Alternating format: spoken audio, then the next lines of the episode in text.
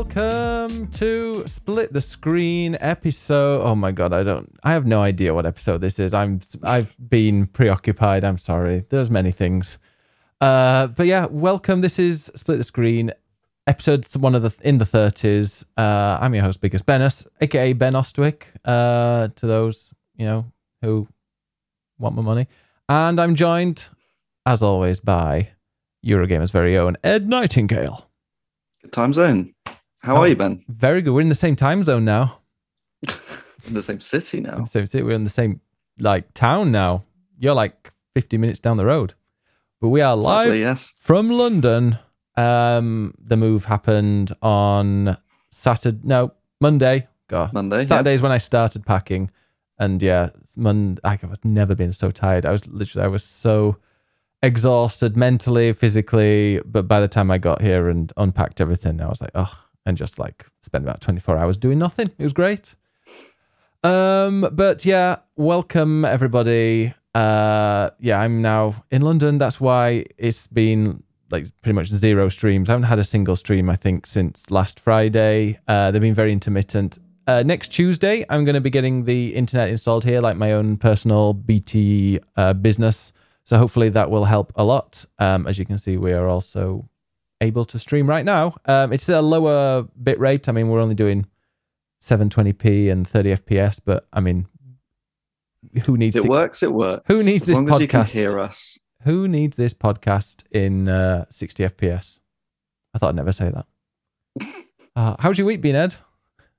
Uh, my week has been fine, thank you. Um, some some some interesting newsy bits, um, which has been nice.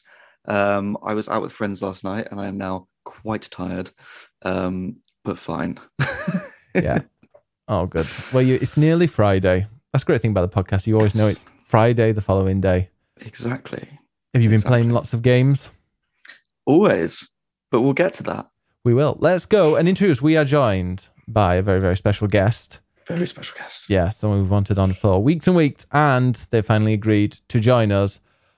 Please welcome Pleasantly Twisted. Whoop, whoop. No, hold on. Time, time, time. What do you mean finally agreed? No, not finally What agreed, but like this? we we That's we, Ben's words, not mine. Yeah, you know what I mean. But like, no, we'd we'd planned this for a few weeks. Normally, we like plan this like the day before for somebody to come on. We were like, no, we want, we really want pleasantly twisted on.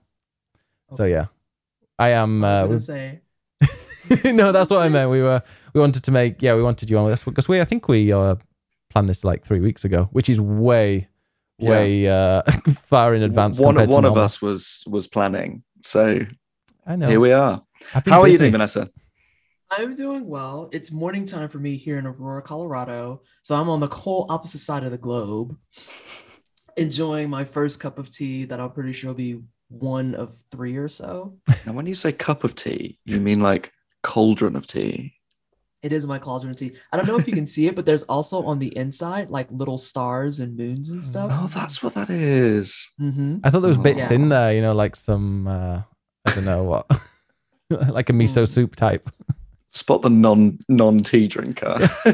I love the and two bits in your tea. the two Brits here are drinking coffee, and you're drinking tea. This is uh, this isn't how it's meant to be. It well, I mean, it's I can't do coffee because it's too bitter for me. But then I found out that apparently I do like coffee. It just has to be with like chocolate syrup. I like mochas. I like mochas a lot. And I thought I was doing something really unique because I was like, well, it's not coffee, it's espresso and it has chocolate and milk. And then I found out that espresso is just finely ground coffee beans. And I was like, yeah, There it is. Oh, I used to only stop perceiving me. I used to only have coffee with like loads of sugar and milk and stuff in, and then I gave it up for I don't know. I just gave up sugar entirely entirely for like a few months, and now I I cannot have sugar in coffee. It just tastes weird. I feel like that's something that happens as you get older in general. I Like think so, yeah. I Mm. I remember being younger and being like, oh yeah, Lipton tea is fine. And now I'm just a complete tea snob. And people are like, they'll come in and they'll say, Hey, what are you drinking? I'm like, Oh, I'm having a nice impossible girl from Dryad Tea. It's a blend of black and rooibos tea, walnuts, hazelnut, and a little bit of vanilla, and just a touch of star anise. And people are like, damn, we were just asking you what kind of tea you had. I was like, that's what I answered. What did I do? Oh my god, yes, thank you. Yeah, th- this What did I is do? the same. Go for afternoon tea, especially in the UK, and they give you a menu of different tea leaves. I'm like, yes, I will peruse all of these and I will discuss them and decide which one I want. Yes, I will have an internal dialogue going, hmm, what kind of mood am I in? I don't know if I want bergamot. Maybe I want something a little bit more fruity and floral. Ooh. Ooh, an herbal tea sounds nice then. What, Like, what is no, your that's- what is your tea of choice in general? Oh gosh, that's that's a challenge. So Okay. the black tea that I just named, like jokingly, is what I'm drinking, and that's Okay. my black tea of choice. Um, there's another one from there that's called the Selkie. All of their teas are based around books and music, by the way. Ooh. So it's like super nerdy tea. Okay. Um, they have one called the Selkie that I really like, which is a nice light green tea that has ginger and lemongrass. And I'm a real big sucker for lemongrass. Love it, love it. And it has a touch of citrus, just a touch. Although I always I had to make fun of her because I was like, so when you say citrus, what do you mean? And she was like, oh no, don't do this to me. And I was like, what kind of citrus?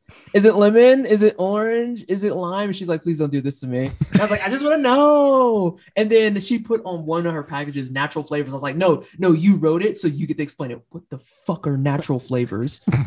what is it? What is it? You wrote it so you know. What is natural flavors? Explain. Because everything else is an ingredient, and it's like I know exactly what hazelnut is. I know what almonds are. What the fuck is Citrus. natural flavors? what citrus? What is this? And she's just like, I'm just making tea. And I'm like, I understand. And I just have questions. What are natural flavors? Answer me. you wrote it there, so you have insight. Uh, Well, see, my my tea of choice generally is a Darjeeling because someone told me it's the champagne of tea. I'm like, Oh, I'll take that. I like to be a classy bitch, so I will up, be. yeah. I will take the Darjeeling, um, which I do enjoy. I also enjoy an Assam. Hey? A nice, a nice full-bodied Assam. I have a question about this because I get made fun of this all the time. So for some of my black teas, I have another one that's a really nice Earl Grey that's with uh, another violation of citrus, but we'll leave that alone. Mm. It's an Earl Grey with a little bit of citrus, and I like to have mine with a little bit of honey and cream. And people are just like, "You put honey and cream in your tea?" And I was like, "I, I do." Is that I wouldn't put it in Earl Grey, but I'm also not really a fan of Earl Grey. that makes sense? That's yeah, fair. That makes sense. but like normal tea, like I mean, maybe a touch of milk. Mhm. But Mhm. if it's like proper loose leaf, then I just want it like black tea. That's what I want. Yeah, yeah. See, I like to have a splash of milk sometimes, and I like my honey. I put honey on like mountains of stuff. That I makes love sense. Honey, I love honey. But yeah, we got side we got sidetracked immediately into I- tea. We did. Um, we should bring Ben back in. Uh, I, you know, I will. I'll have a cup of tea. I'll usually get offered a cup of tea when I'm at Ed's, and I'm like, yeah, sure, I'll have that instead of water. It's something a little bit spicier, you know, something a little bit more, a uh, bit of taste. have a little flavor, a little life to it. yeah, exactly. But And isn't it lovely when you've been out somewhere um, and you it's a cold day, you've been out walking, you've done whatever, and you come back mid afternoon, you're like, I'm going to sit on the sofa and have a cup of tea. And it's just the Mm. best feeling. It's quite nice. Um, I've told. I don't know if I said it on this podcast before, but about the Earl Grey story. Uh, we were getting. I was young. I was like about 12, 13, and uh, we were getting the windows changed in our house. Um, and I was the only person that was at home.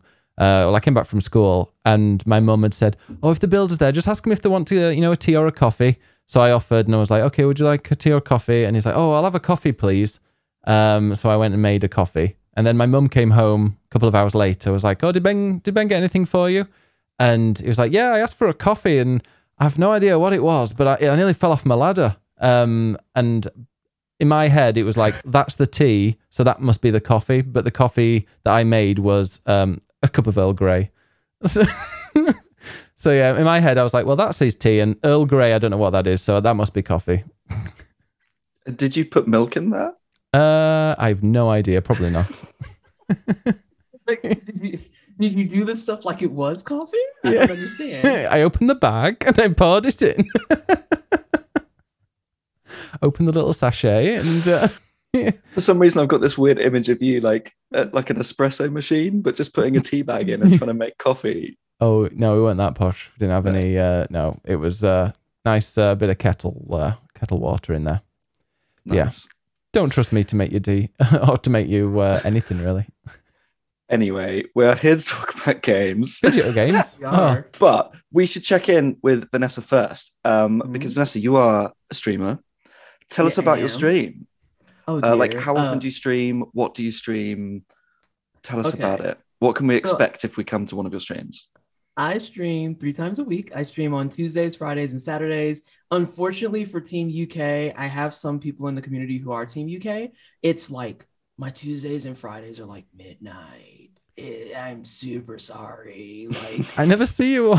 I was like, no, I feel so bad because like I also have other friends that are in the UK, and like my indicator that I'm up too late is when I see them posting their go lives, and I'm like, oh, it's like four o'clock. I should go to bed. type of thing. But um, I stream three times a week on Tuesdays and Fridays at uh, 5 p.m. Mountain Time. I think that's like GMT minus seven. I think it's like I forget. seven. Yeah, I think, it's seven minus when I looked it up earlier. And then um, Saturdays at 10 a.m. Mountain Time. And what to expect there? Uh, we have a lot of gremlins in my channel, little goblins, because I do a lot in terms of in my Twitter presence, I talk about activism and whatnot. And then in my streaming presence, I try to focus mostly on video games and then game design and game development. So every now and again, the activism gets folded in Mhm. very lightly. But for the most part, if you really like game design and game decision discussions, I apparently have a knack for that because that's just what I talk about. Like I talk about how things are executed. I talk about maybe what the thought process is behind something, or I try to break down, oh, hey, well, this is a really cool concept. I wonder what happens if you do XYZ. Lots of experimentation. We take our time with games, A, because I talk a lot, but then B, because I really want to give everyone a chance to like really feel included and involved in the experience of being like, hey, let's unpack this game and see what's behind the scenes. And so um, we play a lot of games. I mostly focus on JRPGs and Metroidvanias. And so it took me a long time to admit that that's still variety streaming, but I just kind of focus those two genres the heaviest. So if you come in one weekend and I'm playing Dead Cells, you might come in the next weekend and I'm playing Persona 5R. Like that's an actual thing that's happened on my schedule where it's like, let's go bash our head against the wall a little bit. And then after that, it's like, let's be high school friends. Oh no, the adults are terrible. Um, mm. I love Dead Cells. It is a JRPG, so I haven't played Dead Cells in so long. I gave up on getting my third boss cell because I know that they've rebalanced it since I last played. This is a while ago, but like I remember at large, the community was like, "Yeah, third boss cell is the roughest one to get, but once you're over the hump." It apparently is a lot better. And I was like, yeah, I don't have time for this because I like naps. So Yeah. I'm gonna go play something else. My my uh my toxic game of choice is actually Darkest Dungeon. Ooh. I love Darkest Dungeon is undefeated on my Steam library so far, still for most hours dumped in a game. I think second place goes to either Borderlands 2 or um God, I can't think of it now. It might be Dead Cells. I think Dead Cells is under 100 marker. Um, Dark Souls 3 is second place, I think, because it's the only other one that has a triple digit. Nice. So, basically, what we're saying is taste. That's what I'm we're saying. trying. I'm trying to have some level of taste. And I think there's only been two incidents on my live channel where I've actually tore up a game. Like I remember I played the only time I've ever tilted on stream was on Hollow Knight trying to do the Pantheons. The third Pantheon just fucking sucks. Like it it breaks all of my try hard brain. And I'm like, I I struggle. I struggle. I just found out like a week ago that there's a practicing area. And I was like, what? So I can go work on the boss. And they're like, yeah, you can just go practice the boss without consequence. I was like, oh, That's amazing. I didn't know that existed. yes, I'll um, guess I'll go do do that a little bit. And Yeah. then um, the only other time I've raged on stream is when it was a October stream. I always do spoopy games for October, and I tried Amnesia. Hmm. And like the first stream, it was it was doing it, it doing what it was intended. It was scary and it was weird and it was like unnerving. But my game design brain caught wind of something. And from that point forward, I, I can't fuck with amnesia because it just makes me too angry. Like I'm not even scared of it anymore. I'm just pissed off because I went into an area where my sanity meter dropped and I looked around my room and everything. And I was like, there's there's no reason why this should have dropped. And people in chat was like, oh no, she's doing the game design thing. And I was like, Mhm. no, there's no reason that that should have dropped. There's nothing that happened that prompted that. And so I went like on a deep dive to search for it and look it up. And the game designers actively and openly said on record, oh, yeah, all the actual sanity mechanics are scripted. So there are times that you will lose Ah. sanity that you can't combat. And I was like, oh, that's hot trash. if I avoid all the things, why the fuck am I taking sanity damage? Yeah. And people in chat was like, oh no, she's angry. And I was like, that's fucking ridiculous. It is. I, I, I didn't do the thing to warrant taking damage. So why the fuck did I take damage? And they're like, oh, they're all scripted. And I was like, does that mean by default, if I die, I don't really have to care? And they're like, "Mm, yeah, because it actually will put you in a safe spot. I was like, what the fuck is the point of this game? What? Dude, dude, what? Like the immersion was completely shattered, and everyone in chat was like, oh, she's actually really angry. wow. Wow. And I don't get angry at games. I think anger on games is a waste of time and energy, but that actually just pissed me off and sent me to the moon. I was like, no, I'm not playing this on stream. Yeah. I'm not, I'm not dealing with this. No. And so we switched over to Dead Space, and that was great until my game bugged. And I was like, God, this October sucks. Uh, I Oh, just want to play scary games. what's your What's your favorite scary game? Oh God, I have no idea because I'm Yeah. such a punk. Like, I am such. Everyone thinks that I'm like a hard ass because I talk about activism stuff the way that I do. I'm actually super squishy. I put on charity fundraisers, and if you donate two hundred dollars, I'm like immediately in tears. It's an auto response. Mm. And like when it comes to scary games, like I'm that person that I have my controller and I'm always just like, Yeah. No, if I dude, hide under the table, they won't I see can't, me. I can't, I'm not gonna deal with this. Or like I'm the person that covers the eyes and I try to look at like a really, really small section. Oh. And so like Dead Space had me like that for a little bit.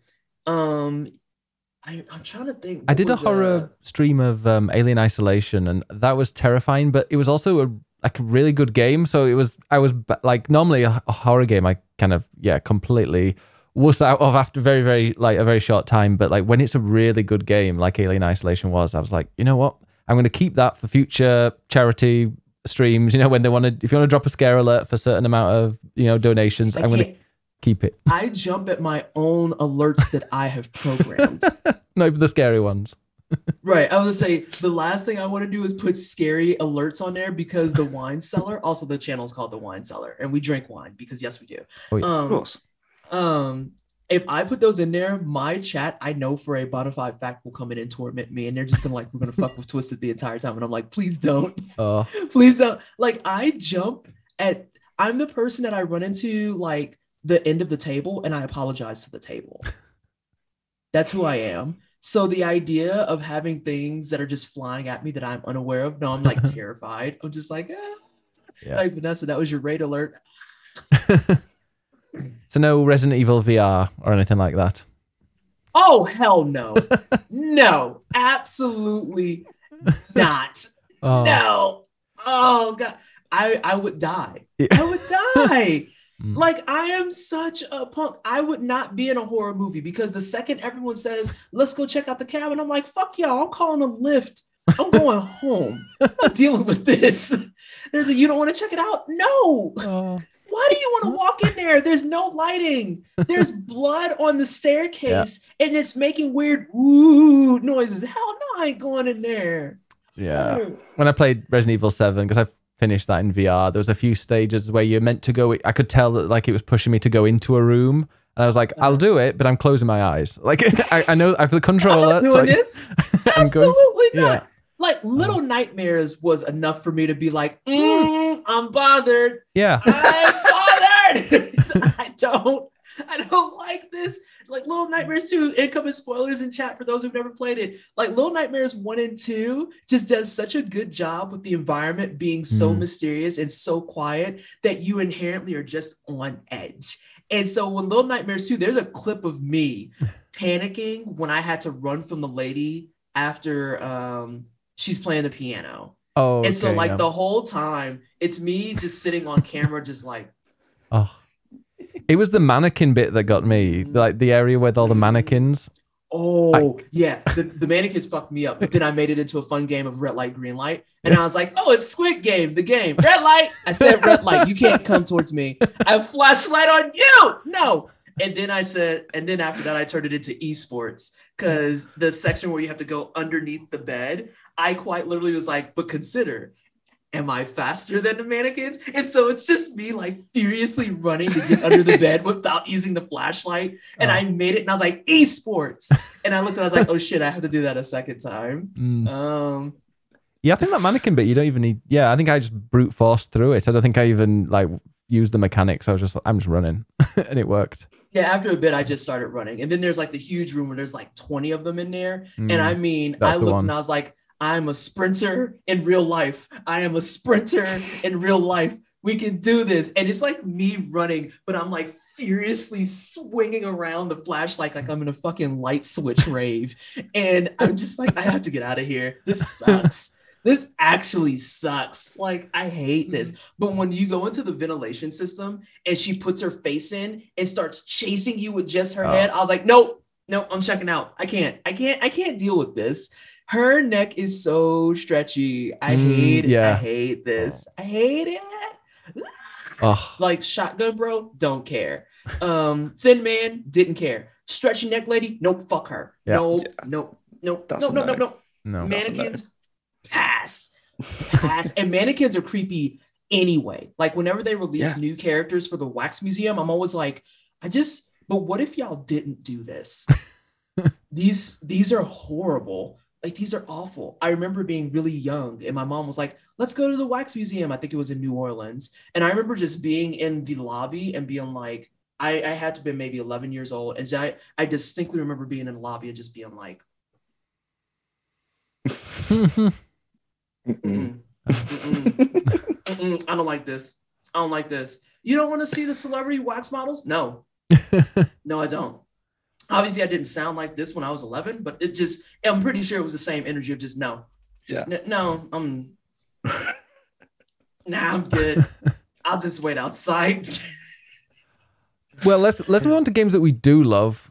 Yes. Um, because yes, uh, s- I mean, there is one game that I think all three of us love, and we love in different, well, maybe not in different ways, but like I'm new, pretty much new to the genre. I didn't Um, know that. yeah, I kind of like dabbled a little bit. Actually, the, the my favorite of the ones that I've played so like previously was Sekiro. I just felt the controls were just brilliant. Um, but I definitely hit a, a wall. Um, but yeah, apart from that, you know, this is the one that really got me into it. Elden Ring, we are talking about, if anybody uh, was wondering. Yes. But Vanessa, you are a Souls veteran, aren't you? You've played. I was gonna say I, I'll just go ahead and drop off the resume. Go on so when it goes with the souls for people in chat, I am also a I say a challenge runs and speed runs, but I kind of cover everything. Um, I am a Dark Souls 3 soul level one runner, and I am also a Sekiro speed runner. And I am going to be spending the months of April and May both working on my Bloodborne speed run and my Bloodborne hitless run. Oh, cool. Oh, I wanted that. I want that hitless run so bad. I I can literally see it weaved into the stars, and I'm just like, ooh, I can do that. And the hitless team is like super hype about it. Like, uh, their leader and residential badass is lovely person named Goes on Ghost, and their team found me on my first ever playthrough of Dark Souls. So it was when I was in my baby phase of being like, ah, That's that's me. I'm in that phase at the moment. yeah, yeah. It, like that. That's everyone's starting phase, and don't let anyone convince you otherwise. that is what everyone's beginner phase looks like. And um, they were in there. They were super supportive, super fun, super chill. And this is how like the communities, like challenge runners and speed runners, always find me is when it's first playthrough, and I'm just like. But then they sit and chat, and they're like, you know, you say you're panicking, but you're using like speed tech, and I was like, I am, and they're like, yeah, that's like our main tech we use for for zipping through stuff. And I was like, oh, that's interesting. So everyone immediately is like, we have to put her on the team. And I'm like, I don't have time to practice. no, maybe not. But I'm gonna actually buckle down and try to go for hitless. They're super hyped because they want me to be the first black woman on uh, Team Hitless. Mm. nice. And they're like, how do you feel about that title? And I was like, ooh, my weakness. But so yeah, I'm gonna try for that. And a couple people are super hyped because I said I'm gonna take two months to work on it. And a couple hitless runners are like, we think you're gonna get it before the first month ends. And I was like, oh, you're just being cheeky. They're like, no, no, we're if you go into May with not a speed run or a hitless run completed, we will honestly be shocked. And I'm like, Where will Okay. will we be able to follow that and see it? Uh, over at twitch.tv slash pleasantly twisted. That's T W S T D. Um, it should be the same as my name right below. There you Just go. do twitch.tv slash that. But um, That's yeah, great. and right now we're playing Elden Ring, and Nice. I'm having a good time with it. I I have thoughts and things, but I don't want to take the whole spotlight. No, do. talk. Please Well, do. So to begin, well, I guess to begin with, like, tell us how far in you are. Like, where are you at? Like, without spoiling too much, because I think you're way ahead of both of us. Yeah. And what class are you playing as? So that's complicated because I have three copies of it because I am literally a lunatic. Um, Yeah, I saw you launching it on the PS5 on uh, Twitter. I was like, oh, Yeah. Okay. I wait. There's a story behind this. So I purchased Elden Ring for my PS5. That was where I wanted it to be my home game. I already conceded that, and also I wanted. Um, give me one second. Oh, presentation. yeah. Also, just Oh, specifically my. wanted this. Ooh. Oh. I wanted this. I I decided to be a spoiled brat. This is what I wanted. That is nice. nice. And so, after a lot of thought and deliberation, I was like, you know, I think it'll probably look really clean on the PS5. So that's where we'll get it. And then I forgot that I'm in like a couple of creator programs. I'm in the Bandai Namco creator program. So they put out forms for it. And I was like, oh, okay, dope. And so that's how I wound up with a copy on Steam. and then this Friday, I'm going to be playing it on Xbox. And I had said when they asked me for women's history stuff, they're like, "Oh, what are you going to play?" I was like, "Oh, I'm going to play Elden Ring on my PC." And they pulled up and said, "Oh, do you want an Xbox copy?" And I was like, "What?" I just, I literally just said I'm gonna play it on my PC, and they're like, "Yeah, we know. Do you want an Xbox copy?" And I was like, "Yes." Dude, you don't turn it down. I, I guess. So on my Xbox, I'm playing an astrologer, and she is going to be facing off against the, per the story, second major boss, per people who know how to count, the third major boss. It, Okay. it just it's weird. Hmm. Um, so she is going to be doing that this Friday. Um, I have a bandit on PC. My bandit is on their way to the third major boss of the storyline. It's really weird because it's been confirmed that you don't have to do bosses in any specific order. And Oh. any is bolded, highlighted, underlined. And then on my PS5, she's the freshest one. She actually has not done any bosses yet. Ooh. Hmm. Which So yeah, is So- PS5 is super fresh. yeah. That's what is the performance like for those three then? Because you, you've got Oh, the three. Uh, I would you're say I have all three. Yeah. So that's like one of the biggest reasons I said yes, because I want to see how all three of them perform. So Mm. just to be clear with everyone, I don't know my specs for my PC off the top of my head. My boyfriend does because he's like smarter than me when it comes to building computers. I just know how to do software things. That's what my specialty is. So I do know that I have a decent to high end rig. Um, I am running it off of the PS5 digital and I'm running it off of Xbox Series S. So just keep all those things in mind. Um, right now, for the actual performance in terms of how it plays for me, PS5 blows everyone out the water. Wow. Wow. Blows everyone out the water. PC looks good and doesn't. PC is fine unless you have the glaring problems.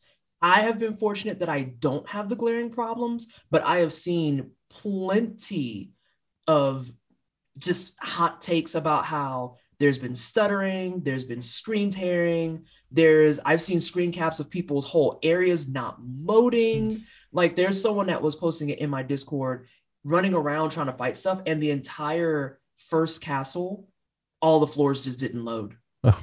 Oh wow. Like just okay. did not load. So it's just floating like props, enemies, Yeah, yeah. all sorts of stuff as a result. Hmm. And I was just like, uh yikes. I can When tolerate a bit started of it- pop in. I can tolerate a bit of pop in if, if, you know Yeah. if that's the And alternative. like, yeah, like when I booted it up, even before the patch they issued, the only thing I ran into was screen tearing. But like, yeah, PC performance is like out of control with how many complaints are coming in. Mm. I've had people talk about invisible enemies. I've had people talk about just like glaring bugs when they try to mount their horse and then the horse leaves, but you don't. Mhm. And and this is this is me taking a jab at FromSoft a little bit. I don't know who made the solution of when characters get stuck, auto kill them, but holy shit, I hate that because it's like there's bugs everywhere, and you literally are going to kill people to fix the bug in a game where running back to get your souls, echoes, runes, whatever is more stressful than actually dying. Mm. I don't know about that one, boss. Mm. Not sure that that's the solution you're looking for, Yeah. especially when they have to die because your game stopped working. Mm. Uh, So Yeah. there's been there's been a lot of, of talk about it being much freer than the other Souls games, being a lot more approachable. So as you're playing as like three different classes, how have you found the combat and, and and how it differs between those classes and which which are you enjoying the most? So, in terms of combat across all three classes, oh, I didn't even go into that. Xbox is an astrologer, PSC is a bandit, my PS5 is a confessor. I had to think about that. Is a Ooh, okay. confessor. And so, Elden Ring does, I feel, a really good job of actually mixing up the classes this time because Mm. there's always the running gag and joke that you know spells in DS3 are trash or spell casting in any of them are trash. I wouldn't know because I went strength built for my DS3 playthroughs, so I didn't dabble with magic at all. And even if I even talked about it, I had plenty of assholes who pulled up to be like, "Don't use magic," and I'm like, "Holy shit!" I always use magic, like every game. I'm all about magic. I was gonna say, like, if that's what floats your boat, then I don't see what the problem is. Yeah. Like, that's just weird energy, in my opinion. But like in Elden Ring, it does a much better job of trying to encourage you to do a little bit of both. So, Mhm. like, my bandit was my first one I rolled, and she's pure dex and she has a bleed build. But even then, there are certain situations where having just a crumb of magic makes a world of difference in the fight. And the way that they've rolled that all out is really, really nice because I have access to magic without needing to have like a magic requirement because I can do like glintstone um, blades on an Ash of War, and that doesn't require me to have an int or faith stat attached to it. It's just attached to my sword. And so if I need to get like a little bit of quick damage in from ranged, I can take advantage of that. Nice. But conversely, I'm enjoying my astrologer the most because magic goes burr in this game and it's great. And I love how many like top tier souls vets are also um, talking about this too. And they're just like, no, no, we've been wrong for many years. The magic actually has the potential to fucking slap. And I'm like, yeah, this is great. But the other thing that's really nice about it, talking about builds and kind of like loadouts, is that my magic character, even though she is predominantly focused on magic, she still is not completely useless in melee combat. Mhm. And I think that's a problem that a lot of RPG style games have is when it's a caster, there's no contingency plan for what happens when I'm oom. What happens when I don't have an ether? What happens when I don't have an MP potion?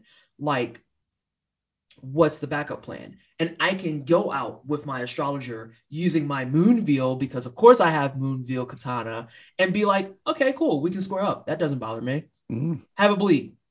Have fun. Don't die. Well, actually, die. Please then- die. Yeah. Yeah, please die. Actually, I lied. You, you need to die. But I, I I really am liking it. My astrologers who I'm having fun on the most so far. But I think that's going to be subject to change once I get my confessor up and going because I have always played, when given the option, a kind of close melee build, especially if it's something like a monk. Mhm. Like in Final Fantasy 14, I am a monk. My my highest characters are all monks, and that's what I do. And my favorite characters in RPGs are monks. So like Tifa Lockhart has my my heart in a chokehold. Regal from Tales of Symphonia. Um, Falsetto from Eternal Sonata. P.S. If you've never played Eternal Sonata and you like JRPGs, get your life right. I am desperate play- to play that. Desperate to play it. Play Eternal Sonata. It is. I did a music degree. I'm like, I need to play this game. yes it is exceptional and, and especially considering it's based on um the final dreams and thoughts of chopin. It's- Everything's it's music so themed. good. It's like my dream game. is exceptional such a good fucking game but yeah i like monks And so I went with the confessor because they have high strength and high faith out the box. And I was like, oh, I did find the strength faith fist weapons. I know where they are. Is it time for the Soulsborne monk to come to play?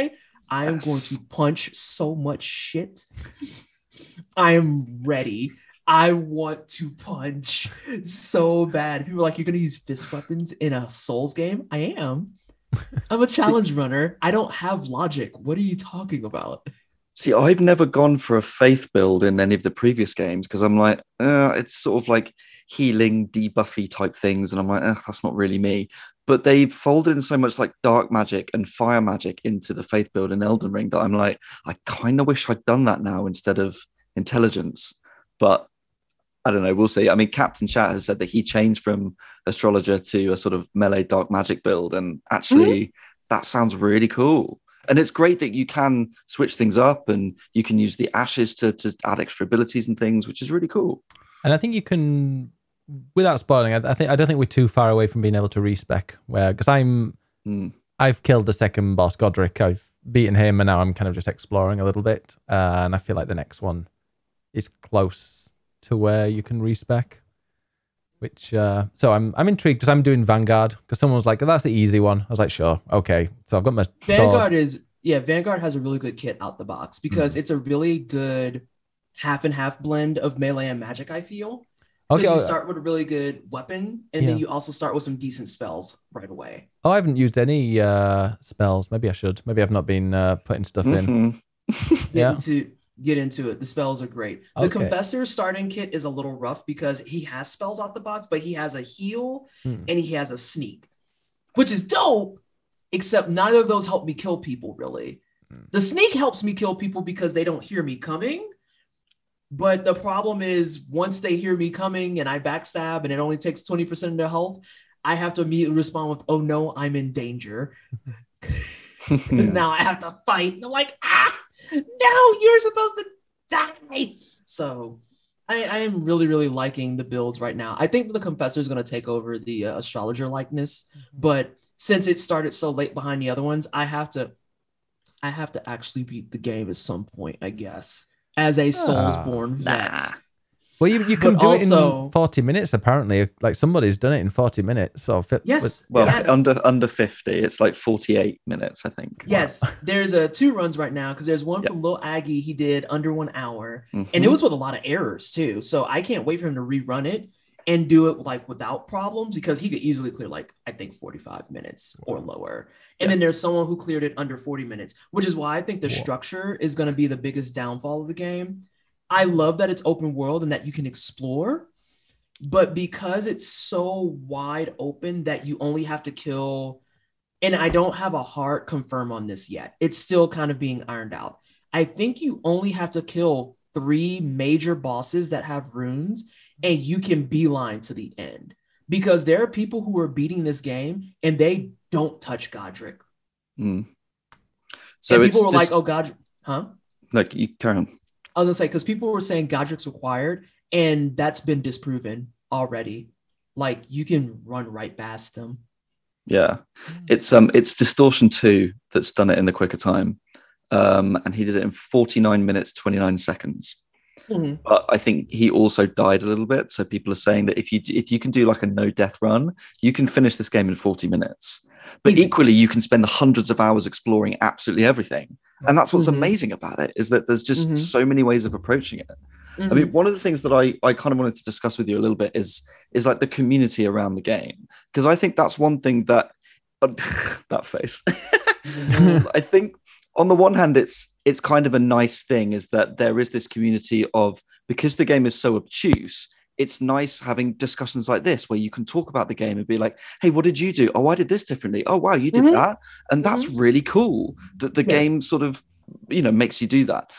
But I also feel like because there are so many newcomers coming in, that I feel like there are these, as you put it, Souls Bros who are getting very protective of the Souls games and are not appreciating these newcomers coming in with their sort of different tactics and different takes, especially in the sort of accessibility, approachability debate.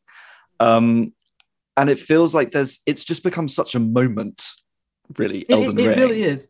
Yeah. So Elden Ring has done an exceptional job challenging the idea of can a Soulsborne game be more accessible? And I actually wrote about this recently on Medium, where the answer to that, inevitably, no one has to think about it, is yes. Mhm. And what I think is interesting about Elden Ring is that there is actually a lot of things that they've added to this to make it much more accessible from an actual playability standpoint. And it's a mixed bag because nobody wants to have a constructive conversation around it. Like huge glowing praise for things like having the health scarabs out in the world that can refill your health so that you don't always have to be bound to going back to a bonfire Mm. or the hunter's dream to refill your vials or your Estus or anything like that. That directly is one of my favorite additions because it immediately promotes me exploring longer. Yeah. So I can go out and explore and I don't have to be worried about, oh no, I ran out of my, I think I'm at eight in one of my characters, my eight Estus flask. I can go over and get through a camp and I, there's a good chance I can get two of those flasks back. And then as long as I kind of maintain a flow, I can legitimately just keep exploring and get all of my flasks back and have full help. Yeah. And that's dope. Um, I love the statues of Marika because no one, no one likes the run of shame back to your runes when you die to some bullshit. Mhm. Like, I die more to trash than I do bosses, and it's been that way since day one. Like, you want me to go beat up Godrick? Bet. Give me a smooth 20 and I got you. You want me to find the parry windows on Margit? Bet. Give me an hour and I got you. But fucking rats oh god, or yeah. Or fucking bats, And rats, dogs. bats, And the birds with birds the with, swords. I am good. I'm gonna say fucking spoilers. Birds with swords for fucking feet. Right? What in the hell? that drop exploding is barrels on you as well. Who thought of this? Why? And those are the things that tend to fuck me up the most. Yeah. Or like the fucking um the golems that are in catacombs that can throw shit at you. And there's like always eight posted on a wall. And I'm like, I don't want to Hmm. deal with this. There's Mhm. like eight of them. If I aggro one, I'm gonna aggro at least three more, and then I'm gonna have to play dodge the dagger for the next 10 minutes. like what what is this? so true. It's just uh, so yeah, Statues of Marika, dope. All those great sites now, Mm. dope. Not having to use items to teleport. Holy shit. How delightful. Because part of like strats in previous games was a lot of things like, oh, I'm gonna Homeward Bone at this spot, or I'm gonna go ahead and use the hunter's mark and go away. I can teleport as long as I'm not in a side dungeon. I can teleport anywhere whenever the fuck I want. It's great. Mm. There's a map. There's a map. So all those things, awesome, exceptional. Love that for us. Yeah. Things that still need to be worked on. We could still use things like color blindness options. We could actually have full rebinds. When I found out Mm. from keyboard and mouse players that you can't rebind your map off of G, I literally felt my soul astral project into the fucking sun. I was like, what do you mean you can't take it off of G? That's just where it is. And I was like, but why? but why? Mm. Can't you rebind like almost everything else? Yeah, but you can't rebind the map. No. And But do- who has map on G as well? I was like, and can we talk about that? Who puts the map on G? That's such a random It's letter. M, M for map. Well, at least It's do an every M. Yeah, game. that makes sense. Yeah, I literally on my mouse I have this button is assigned Hey, to that's the- M. No, we have the same mouse. Oh, That is yeah. the exact point that I bought up. I was like, I have a mouse with eight programmable buttons, Yeah. and you just said fuck you to that. And I'm like, I, I don't understand what this means. Yeah. But I'm like, yeah, actual full rebinding, color blindness, um, motion controls and whatnot as well. I know people have talked about things that give them motion sickness still, motion blur, lots of stuff like that that just didn't get included this time. And Yep. then there's just a lot of um the current discussion that I think is actually dying, which thank God for that. Um, was about the UI UX, aka the human experience playing it. And it's just small stuff like that that's really frustrating, you know, where it's like, I, I'm sorry, I'm gonna harp on this forever. When I hit back, that opens my map. And when I hit back again, I want that to close my map, Mm. not give me a sub menu that's asking me what I actually want to do. The- Also, as much as I love the map, the map has no legend. So Yeah. you never ever know that there are little beacons that appear on the map that let you know that that's where map fragments are. Mhm. Like, I, I found that they in a guide. Yeah, I found that in a guide. Yeah, And I just just saw a little thing and was like, "What's that? I'll go there." Oh, it's a map fragment. Yeah. And I kind of feel like that's where the conversation needs to pivot towards is I love writing guides. I love giving feedback. I love helping with builds. Literally, I can guarantee you that once Elden Ring kind of falls off, my days are going to be spent just dropping my summon sign outside of bosses to see who needs help. Mm. And like, it is a very jarring and not great experience that the first wave of guide writing for Elden Ring has to be here is how you play the game because the game should do that. Yeah. The guides need to be things like here is where to go. Here is recommendations for builds. Here's a way to get early runes. I don't like that the first wave of guides is, hey, did you know if you hold the down button on the D-pad, it'll go to your first item in your inventory? No, yeah. Yeah, It's yeah, so- it's- yeah, yeah. Is it? Oh, I thought it was. It was directly to your health thing, or is that just a coincidence then that your my health is in the first? For most one? people, their first item is their health. Yeah. Oh, it's really yeah. it's so useful. Although holding that down while I'm being chased and then trying to hold my joystick down as well because I'm running away from whatever it is.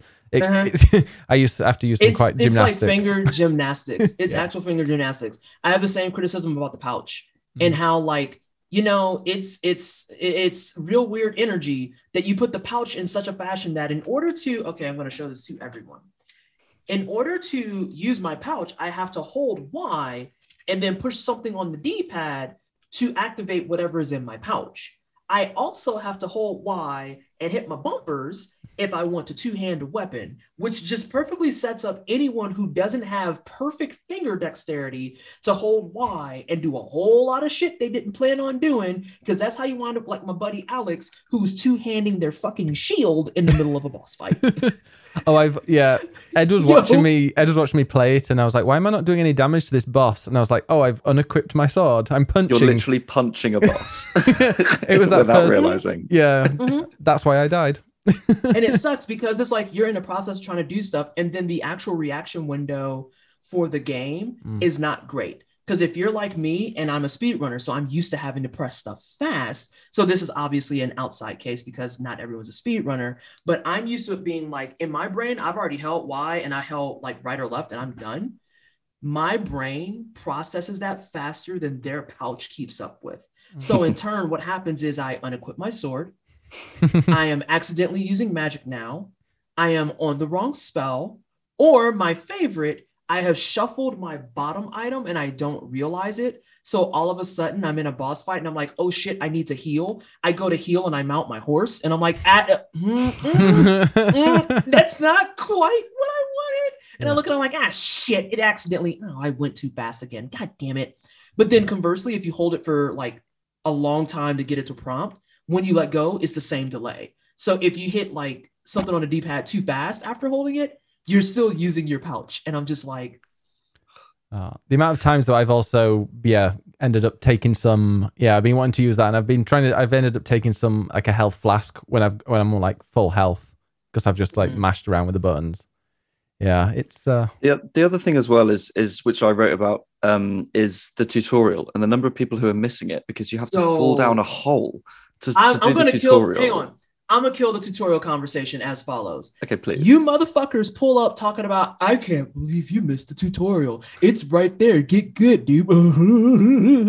These are the same motherfuckers who go to fight Leonine. Um, I forget the name of the M word. It's a Mhm. boss that's later in the game in the Southern Peninsula. If you want to seek it out, good luck and have fun. These are the same people who, rather than walk through the door to fight him, try to go around it and fall through, through water and die.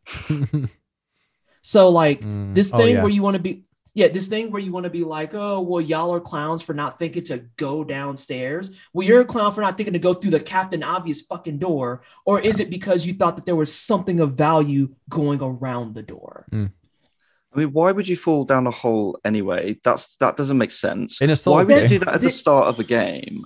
And this the is thing the part is, that is kills me yeah. Yeah. and the people who are saying like, oh, but it's this is the game teaching you how it's going to be played that you have to learn these things. And I'm like, I in a small way, I sort of understand that it's a bit obtuse and that it's teaching you things. However, this is the tutorial yeah. of literally mm-hmm. the controls. At least let's get mm. everyone on the same level to understand how to play the game, and then you can fuck around and, and do something weird. But at the start, at least let's like let's even not mandatory, but just be like tutorial this way. Great, thanks. I needed that. Mm. That's all it needed. And I think people struggle with the idea that two things can be true at once. Is it good that they added a tutorial?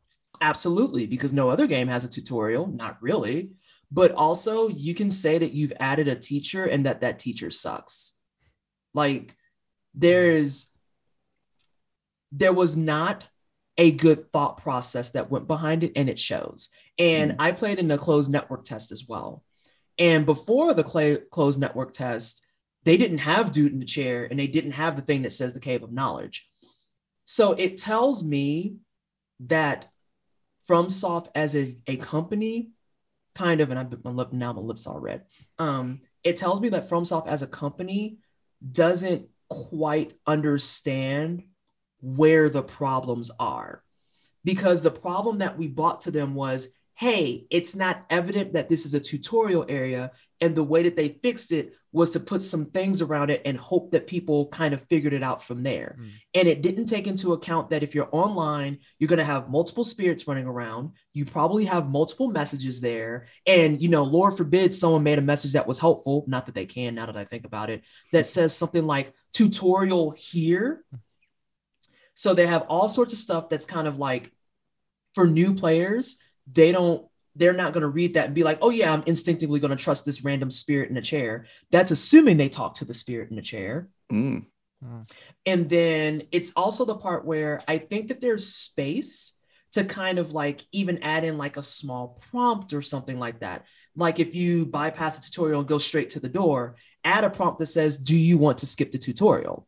Yeah. That yeah. right there is a big indicator where it's like, oh shit, there's a tutorial. Where is it? And now people are encouraged to run around. Um, some suggestions that I made on a, a Twitter thread about it was some ideas that I had very quickly. Full disclosure, I'm not a game designer, so I will not speak to how quote unquote easy or hard this is, but these are just ideas. Um, one idea that I had was you can make it mandatory, which I can already hear Souls Bros groaning and going, "Yeah, that type of thing it's a two to three minute thing. If you're a vet, just fly through it and keep it moving. Two to three minutes of my playtime experience is not going to shave off the 100 plus hours I'm going to put in. So you can make it mandatory, put everyone in the same playing field, kind of like what Ed said, and then send you on your way. An alternative I thought of. So the door that's on the left is there. What you can do is you can make that a fog door and then say something like you don't have enough uh, stone shroud keys to go through make the tutorial required that way make the last item that's at the very top instead of a gesture make it a storm uh, storm shroud sword. It's uh, that's not what it's called but everyone knows what i'm talking about i'm pretty yeah. sure. It's the stone keys basically. Yeah. so that the, the player has to jump down and use it to open the fog wall which not only teaches you how to play the game but then teaches you how those keys come into play for fog walls. Because your bitch had like 12 of those bad boys and had no idea what to do with them until I saw someone in a playthrough open up a fog wall and I was like, oh, okay. So I think that there's a lot of opportunity to kind of make that more streamlined. And I really just need Souls Bros to get over this hump where they're bothered by the idea of new players being anywhere ever. Like you can't ask for more people to play your game and then be a little shit when more people want to play your game. Yeah. I, I, feel like that's the thing is that they're just getting so protective over this thing of like we created this community around the old Souls games, and then we don't want other people coming in and changing that. And it's like, but it's just allowing more people to play it and enjoy it in different ways, mm-hmm. and that's what they're clearly growing towards with Elden Ring. So just yeah, let that happen. It's more people to talk about stuff like, hey, what did you think of the Godrick fight? It's more people to talk about corny and weird ass lore. And the thing for me that's like kind of outside of the entire conversation, my personal win would be if we started talking about Souls games the same way we do other games. Because I really strongly dislike the culture of, oh, I'm playing Elden Ring. How many times have you died? Because nobody pulls up and asks you that about dead cells. Nobody asks you that when you're playing Rogue Legacy. Nobody asks you how many times did you die in Blasphemous or how long did this boss in Hollow Knight take you. Everyone is there for like, oh, what'd you think of this boss? Yeah, those move sets were cool. Yeah, that move was garbage. Oh, here's some stuff I used to make my fight easier. The conversations never go that direction. It is only with Soulsborne games that people are just like, man, that was a great fight. It took me like four tries. It was really, really rough. It's like, I don't care how many times you fucking took to kill it. Um, did you have fun? Yeah. Did you did you enjoy yourself? Or are you just here for counting? Like if you if you want to count, there's plenty of like math fields you can get into to get all the numbers you can handle. I don't know. Yeah. It's just it's, I feel like it's a weird way to talk about a game in terms of just how many times you die and how long does something take. And it's never ever a case of this took me 100 hours because I enjoyed it so much. It's always this took me 100 hours because I died to Godrick like for 10 or this took me 50 hours but you know spoiler boss took me like 12 hours it's just it's really weird energy and i think that also kind of extracts a lot of fun out of it too hmm. Yeah. Yeah. Now, before before we started, you did say that you had a bit of a spicy take on Elden Ring. Hmm. So I know I know we don't have too much longer because you need to shoot, but I want to hear what your spicy take is and i have a spicy take that elden ring as popular as it is right now beyond challenge runs and speed runs is going to fall off for a lot of people after about two months and the reason i have that spicy take is because as someone who is at like kind of the midpoint of the game what i'm starting to notice at large for a lot of people is that the magic of being open world is always persistent but it's kind of also working against everyone playing.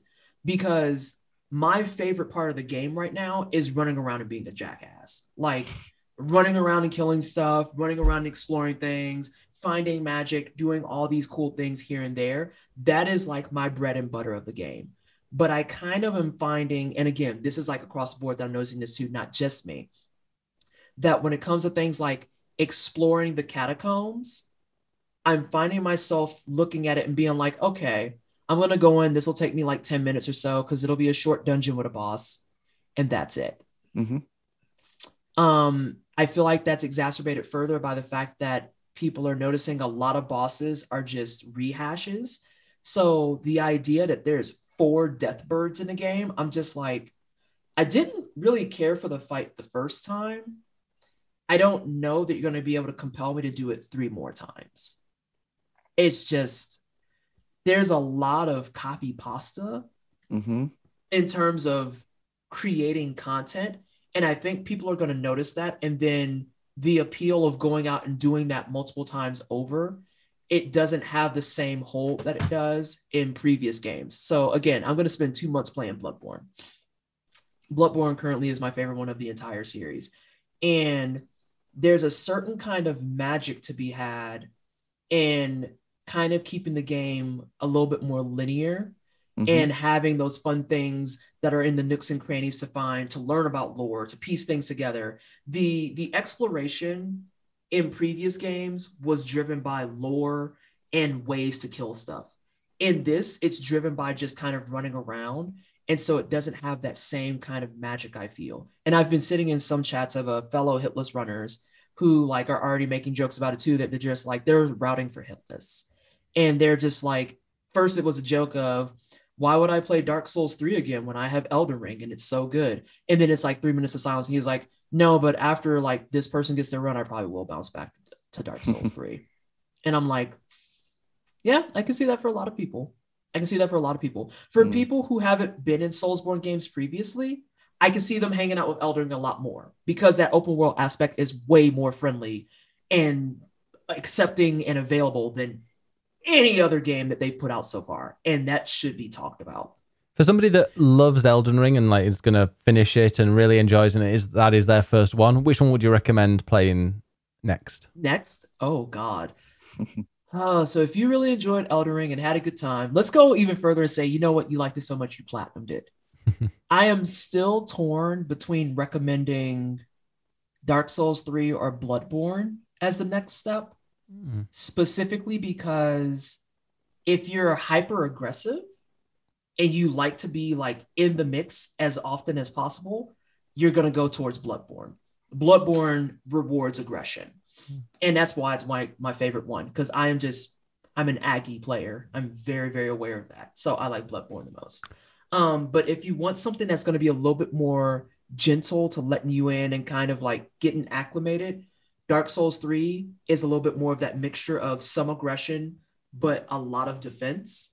Because in Dark Souls 3, if you're speed running or not speed running, um, in Dark Souls 3, if you're rushing stuff, there's a lot of stuff that will get you killed like immediately because of that. So you have to play a little bit more cautiously in there. Um, I've never played Dark Souls 1 or 2, so I can't speak to those.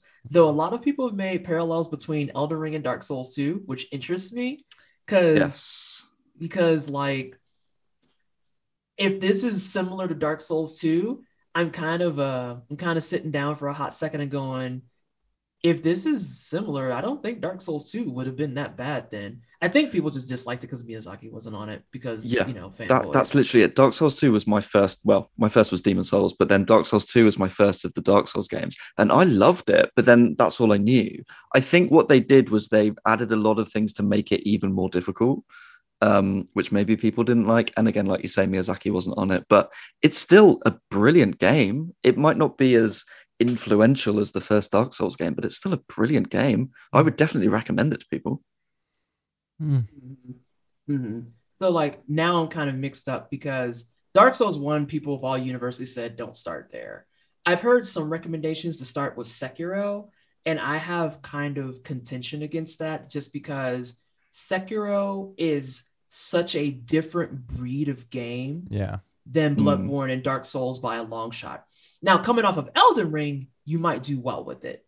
Because Sekiro, I- Because- it's been a while since I played it, but isn't Sekiro you don't really use defense on that as well?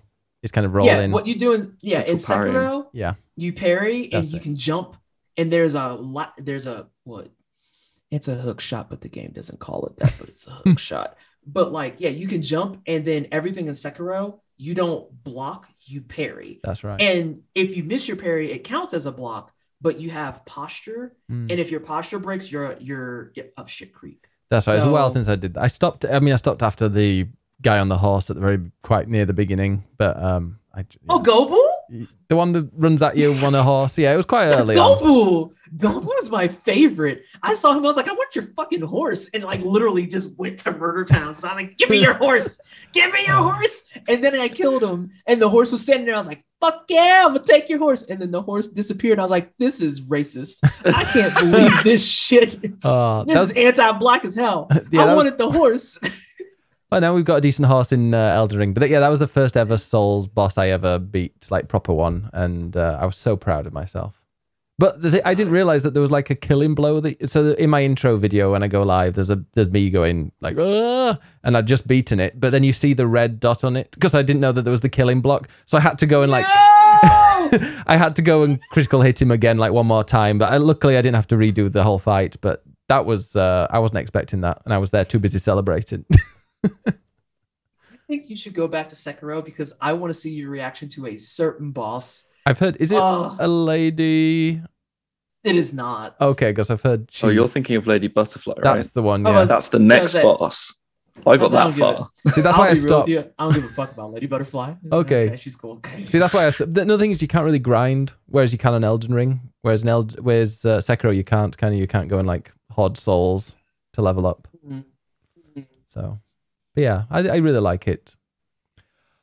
All right, well, I know you've got a meeting now, so thank you so so much for uh, for joining. Yes, thanks, Vanessa. We No need to get you back on to like talk more souls because this is it's super interesting, and I I really want to hear your takes on I, like the other games. I would games. say I would love to come back in like a month to see how the player base has changed. Mm, yeah, I Yes. really, really am interested in it. I'm really interested in it because I have a couple of predictions. My first prediction already came true. I said for speed runs and challenge runs, it's going to be nothing but vanguards and uh, uh, is it a vanguard or vagabond? I always fuck that up. But it's going to be nothing but uh, vanguards and samurai. And people are like, oh, they might mix it up. I was like, they won't. Mm-mm. They mm. won't. And the first runs that came out, every single one is a samurai. And I was like, There's no reason Mm. not to roll samurai. He has good starting stance. He has a really good starting sword that causes bleed. And then a lot of people are running hoarfrost, which in order to get access to that, all they need is one point in dex. Hmm. They're going to run samurais for a lot of them. And Yeah. people were just like, wow, you called that. And I was like, it's like I know how game design works. You do. No, I really, yeah, I'm. I'd love, would love to have you back. Um, yeah, so as soon as you like. I mean, yeah, we can talk because maybe who knows by then we might have even finished it. Although, yeah, there's a I'm not banking. I'm on taking it. my I'm such a time. slow gamer. I I'm would say I'm a notoriously slow gamer. yeah, me too. I I want to from yeah now I know how to grind and stuff. I'm like I'm not gonna go and face a boss until I'm quite sure that I've got a chance of beating it now. So I'm I'm quite happy to grind a bit. All right. Well, Well, thank yeah. Stick around, everyone, because we're going to uh, keep talking about the headlines as we always do every week. Um, but Vanessa, thank you so much for joining us. Thank you so much for having me. Thank you. And if anybody wants to uh, find Pleasantly Twisted, you can find Pleasantly Twisted on twitch.tv slash Pleasantly Twisted, TWSTD. And can we find you anywhere else? I'm on Twitter under the same name, and that's where I talk about activism stuff. I talk about a lot of Black and queer issues, and I talk about game design and game dev. On top of that, I've been talking very exhaustively about Elden Ring, but don't worry, I have to go back and drag Darkest Dungeon 2 as well. So that's on my queue and agenda. I do game reviews sometimes over on YouTube, again under the same name, and that's where I archive all my streams. So if you miss a stream, I got it over there for you. Although I don't have none in February yet. I'm a slack ass. I'm a slack ass. Oh, I'm I just letting you know started that doing right now. mine. Takes forever. Yeah, it just it's such a tedious process. And then um, if you like cats, food, fun hair, and nails, I have that all on my Instagram. what more do you want? There you go. Thank you so much. All right, let me go and switch to the. Thanks, to- I'll- Thank you. I'll go and now uh, just wait because this will now uh, just change Ed's uh, screen as soon as uh, it's just us two. Right. Well, we have been playing some other games. Yeah, you're good to go whenever because I'll uh, I'll just adjust the uh, the image a bit. But we have been playing some other games, haven't we? Right here we go. This is where you're very I small. have. Oh, my, have I weird? Wait, no, it's okay. I can do this. There we go. Oh, there we go. Look a little bit bigger. There we are.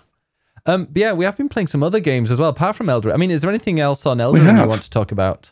Um, no, I think Vanessa said everything. To be honest, I mean, I'm not a huge amount further than what we talked about last week. Um, but yeah, it's great that you know last week for everyone who was here, we we had Amanda who was a newcomer to the series, and then we wanted to get Vanessa in to talk from a sort of more veteran perspective, Mhm. um, which has been great. So um, Yeah. That has been very much taking up my time. But there are a couple of other games that I have played this week, um, both of which are essentially demos. Um, the first is Kirby and the Forgotten Land, which is Ah. out in a couple of weeks' time. Um, but the demo is available for free. It is the most adorable shit that I've ever played. I loved um, watching you stream this. This was great. It was so good. Um, Kirby, FYI, is a he. I did not realize that. Um, but Oh, he, he is referred to as a he in the game. Um, I've, I've, I've said this before. I've never played a Kirby game before. I sort of knew what to expect.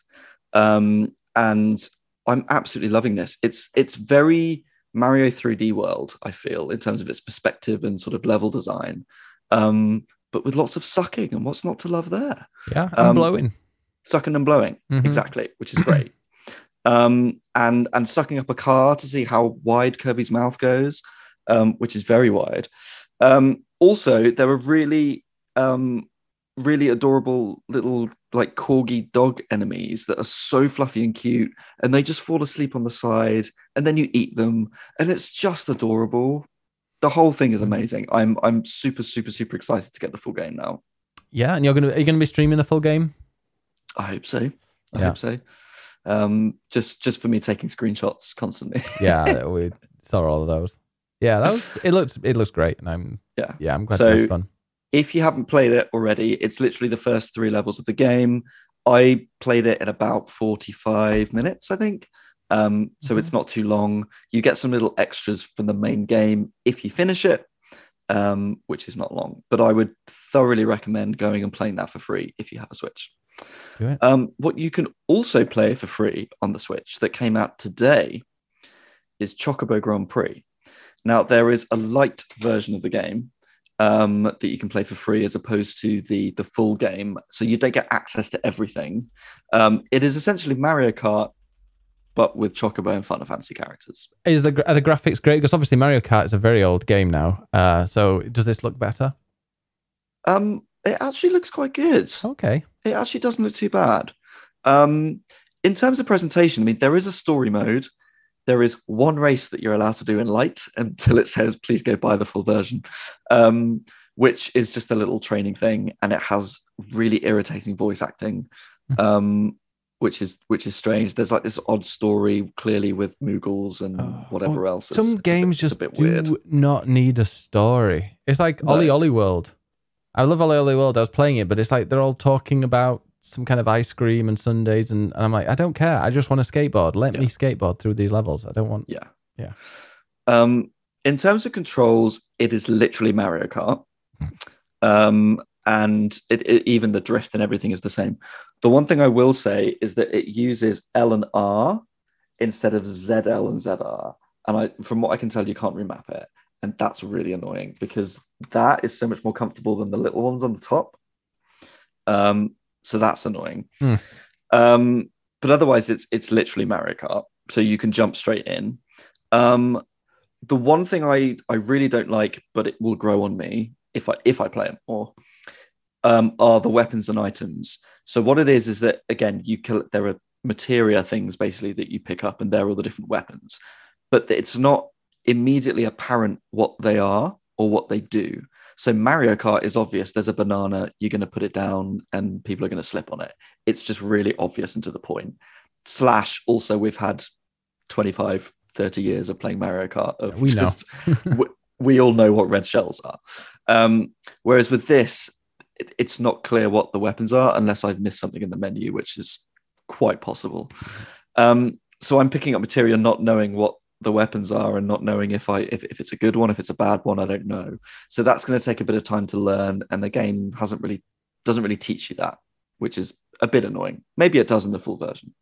So that's an annoying thing, which meant that I ended up losing in the final tournament, which Oh, so this me. is why you hate it. and I haven't picked it up again.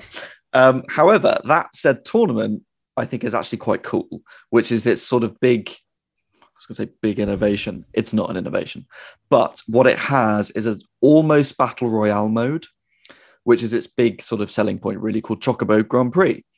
And basically, it's 64 players online, which is split into a series of eight player races. And whoever is in the top four of those moves on to the next round, which is then 32, 16, and then a final eight. And I got to the Hmm. final eight and then came eighth. and that's when I was like, nope. That's what I. That's oh, that's a bit like the bowling game in uh in because I we didn't really even I don't think we ever spoke about that that I played some of the um, Switch Sports. Yes. Yeah, I played a bit of Switch Sports. Um, and there's the bowling thing like that where yeah you're Hmm. you start out at I think it's 16, and then four of you disappear, or is it the top half? Is it 32 or 16? I don't know, but I think it might be 16. Yeah. And then it cuts down to eight, and then it cuts down to four, and then I think it's like three, then two, and then obviously the winner. Um, yeah, and I, I came third, I think, or fourth. It was uh, I was very proud of myself for Yeah. it. But it was yeah, that was I quite like that. It's a fun Yeah. little It's a really cool sort of tournament that I Mm. would love to see in Mario Kart that I can play vaguely better. Um, but it's fun in this. It's it's a nice little addition, and with the light version, you can play it online yeah. for free. You can play this mode. Um, I believe there is a uh, season pass as well. Um, and it's not free. The season pass, I I, mean- don't think is I free. mean, the game yeah. isn't free because it sounds like it would be a successful free to play game if it's got a season. You pass. would think, you would think, but it's. I think the the full version is is not free, but you get you can at least try it with the light version. So if you're a Mario Kart fan and you're a fan of, Mar- of Final Fantasy, you want another racing kart game. Chocobo Grand Prix is a lot better than I think people expected. Um, like I said, the handling's fun. It looks nice. Um, I'd say it's worth giving it a go, um, at least for free in the light version. Um, and spoiler for next week's podcast, what's also available for free is a demo of Stranger of Paradise Final Fantasy Origin, Ooh. which I'm going to go play this week. and talk about next week. Do you know what? So yeah. that's also available for free on PlayStation if you want to go and give that a go. And I'm going to be playing this the next week and be talking about it. Triangle strategy. I got Very that. jealous. Yeah, I'm gonna just I just keep showing it to uh to upset you. I uh it's look unopened. It's got a collector's. It actually well, it's not collector's, but it did come with some fancy things. Um, but yeah, speaking of uh racing games that look really ugly. Uh, no, I'm joking. I've been playing some Gran Turismo Seven, um, which is, as you can imagine, it's a beautiful game and it plays really well. It's it's exactly what you expect from Gran Turismo. There's a weird kind of career mode. There isn't really a career mode. You go to a cafe in there, and a guy gives you a menu, and then on the menu are like three car. Well, a lot of these missions are that there's three cars that you need to collect, and sometimes you might even already have one or even two on the list. Um, but you have to then it'll kind of guide you to which races to do to kind of complete the menu. And by doing these menus, uh, like literally like a a restaurant menu, not like a you know an in-game menu, like an actual restaurant menu because it's in the cafe. Um, you can then unlock further things, and you get a little kind of well, he'll explain and give you some history about the store about those cars. Um, yeah, so I've just been really doing going through that. I mean, it's not just complete these races. Some of them is like go and wash your car. I'm like, okay, go and wash my car, and then I've unlocked another menu or I've unlocked some other stuff, and it takes you like a couple of hours to unlock online. I haven't played online yet, um, but it is weird, like how gradual these things unlock. Like tuning your car, it's one of the first things you unlock, but it's not there, you know, straight off the bat.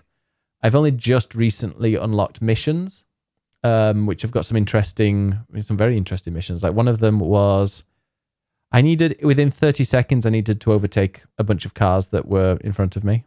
Um, but there's also one where you have to get as far as possible on a tiny bit of. Uh, how dare you, Miko? Yes, he is very bored. He did play a bit. Um, but yeah, you have to like you've got the tiny, tiny bit of petrol, and you have to get as far as you can. Um, and I saw somebody trying that out, which was uh, interesting to see. Because if you just put your foot down, you go like 100 meters, but the person that like got the record is like 4,000. I don't know how they did it. Uh, but yeah, so there's, there's just so much stuff. But I, I feel like it is aimed at people who really want a car sim because it is a car simulation. I mean, it is the car simulation game more than like an arcade.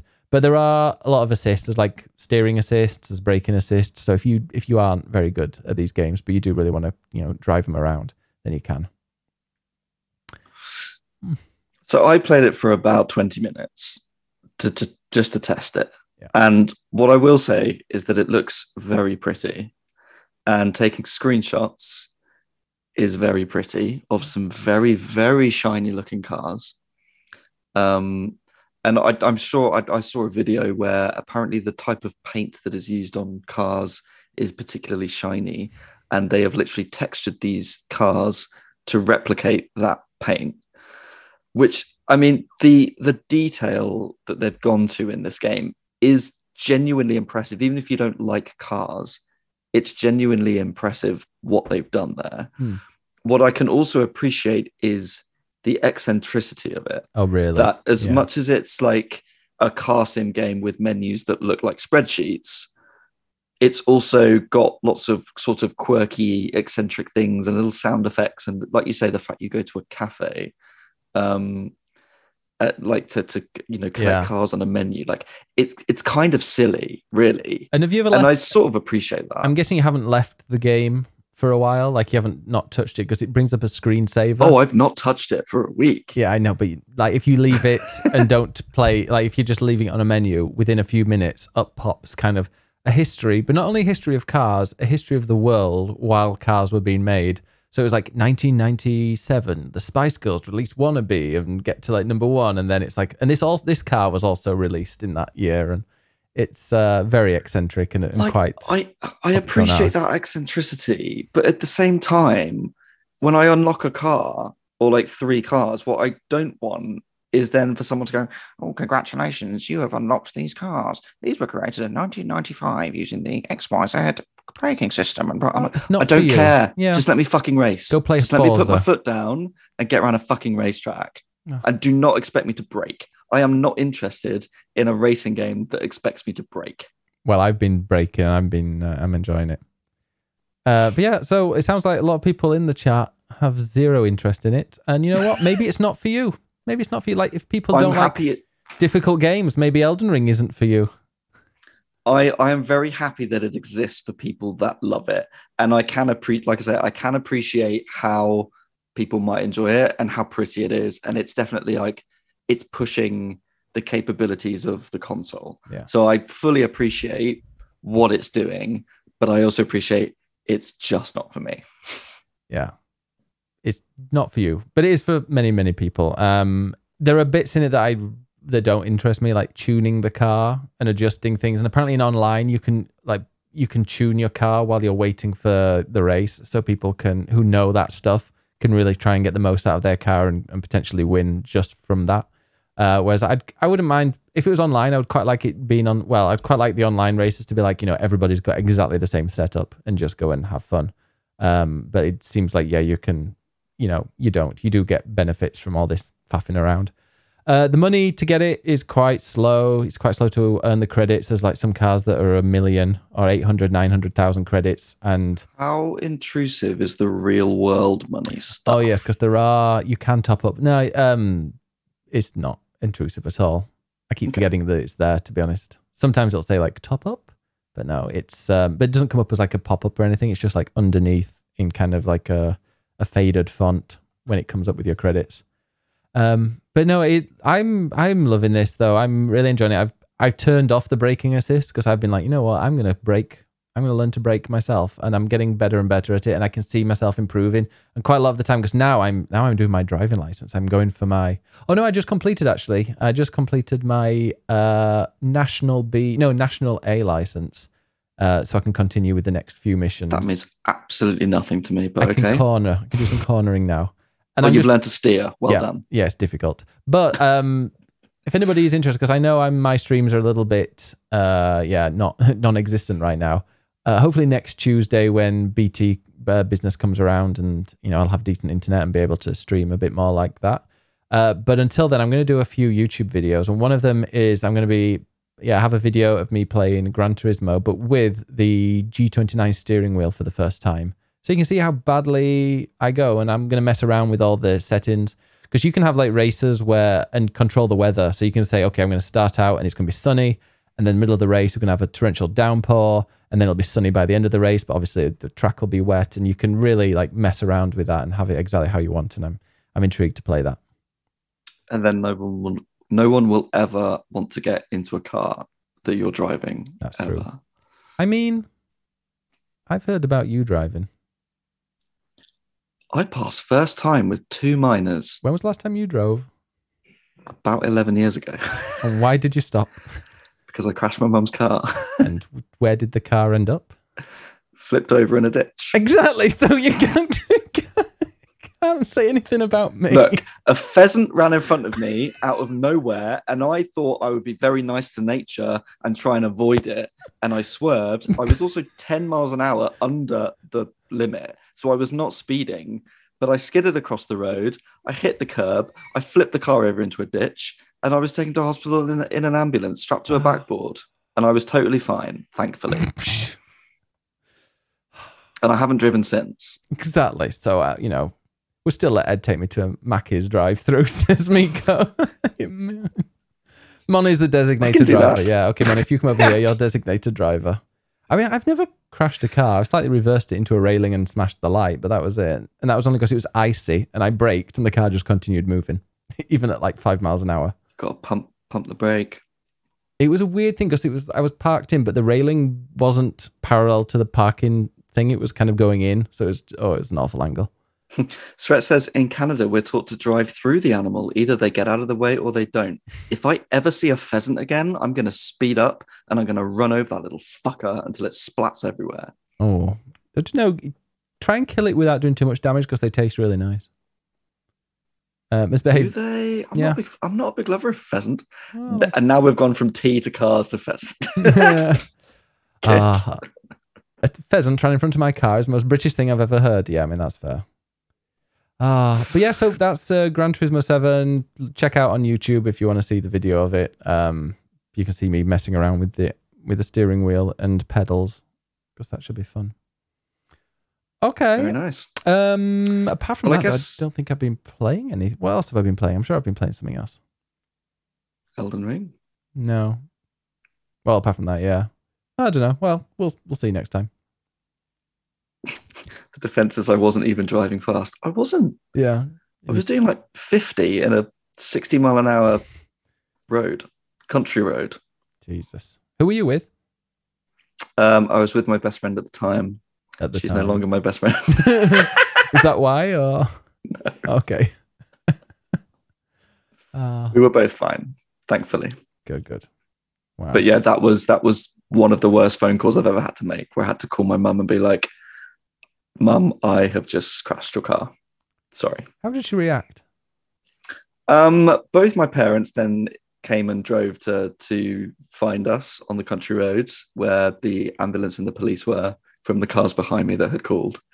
Um, and and they were very worried when they saw me, you, you know, with a gas mask on and strapped to a backboard. But I, I knew I was fine. I could feel everything. I was like, I can tell I'm fine. Um, and they were fine until then the end of the day, where then they were like, "You fucking idiot." Yeah. Um, and then yeah, I, I'm not sure if they've quite forgiven me. No, they still hold that grudge. Mm. Driving slowly into the ditch. You do mi- we do miles per hour, not kilometers per hour. That's true. Uh, my son, my son, tot- Jinx says my son totaled my car a block away from the house the day after he got his license. Wow. Wow. Yeah, this was about a year after I passed, so I'd been driving a fair bit, and you know I was decent and and safe until pheasants. Yeah, and never driven since. Well, now I live in London. You don't need to. You just get the tube or a bus or a Yeah. Uber. That's true. Depends how posh you are. Um, I don't get Ubers often. it's just it's there as an option. Yeah. Okay, well, should we go into what's been split in the news? Yes, we should finish up with the headlines. This is all back Well- to front. It's very Well, we, strange. We do have like the Elden Ring chat because we do have a few people's comments on it. Should we say that for after the news or now while we're talking about games? Let's or? do it after. Let's finish up with the community. Yeah, community. If any, by the way, that, and this is this will give a bit of warning for people.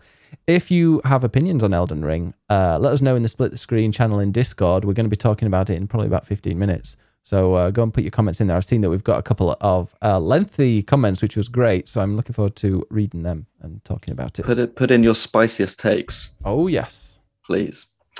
Well, speaking of racing games, more. there is more racing game. The Oh, the yeah. go on. No, no, sorry. I just remembered uh, another news article item, but we'll talk after this. Remind me. Okay. Um, the greatest racing series ever made Forza. is finally coming to the Switch. Forza. No, Um, F Zero X is coming to the N64, Nintendo Switch Online expansion. I fucking love F Zero. F Zero X is absolutely incredible. It looks like dog shit. It plays amazing. It has an incredible soundtrack, um, and it's out tomorrow. So please go play it. Hmm. Do you hear the bad news? What's the bad news? Lego Star Wars: The Skywalker Saga is not online co-op. It it's is- not. It's couch co-op, Oh. and we were going to stream that. Well, we could still stream it. It just means we have to be in the same room, unfortunately. Mm, yeah, we'll find a way to get around that. We'll find a way. Yeah. Uh, Jinx, F Zero X. Um, the F Zero series. Actually, I say all this. It's it's already on the Switch because it's the SNES version. Mm. Is actually already on the SNES, but F Zero X is is on there. It is ditch free, um, and you can speed around and then flip off the track. It's amazing. Um, so yeah, go play F Zero X. It's amazing. Mm. I highly recommend. Um, where actually, let's end with that one. So, um, we mentioned last week that various companies have responded to the situation in Russia and Ukraine. That has continued this week. Um, various companies are now no longer selling things in Russia. We won't go into that now. But what I will recommend to you um, is on itch.io, there is a bundle for Ukraine um, and you can go and buy that. It is a, a minimum donation of ten dollars, but you can pay more if you want. Um, there are a thousand games included in this bundle. if you want to triple your Steam library in uh, a few seconds. Yeah. it's um it, it's not all video games there are some like tabletop games there are different videos there are like art books and things is it, it, it there there are loads of different things in there so it's not just video games but a thousand items basically in this bundle but even within that there are some games that we've talked about on the stream it's got celeste in there Wandersong, it's got Wandersong it's got a short hike Skatebird, Baba, skatebird Baba is you Thirsty which is a Sword Lesbians, game. Thirsty Sword Lesbians. Super Hot. Um, Super Hot. Yeah. It's got Crosscode, which is a really cool action RPG, which is the main reason I bought this because I've been wanting that for ages. Baba is you. I, I love that, that. game. Did you? Celeste. Great. I, I said that as well. Oh, I don't listen. Great. Uh, Um, Arcade Spirits. Yeah, Arcade Spirits, which is a great um, a visual novel, really Mm. inclusive. Get it. Um, so yeah, and, and this is literally it's ten dollars, and for a great cause. So I would highly recommend going and getting that. I would there get are that. tons of games. I would get it, but um, I've got to wait for my card. Great. Yes. Well, it, it'll be available for a while, I'm sure. So so please go get that. It's uh, it's really amazing.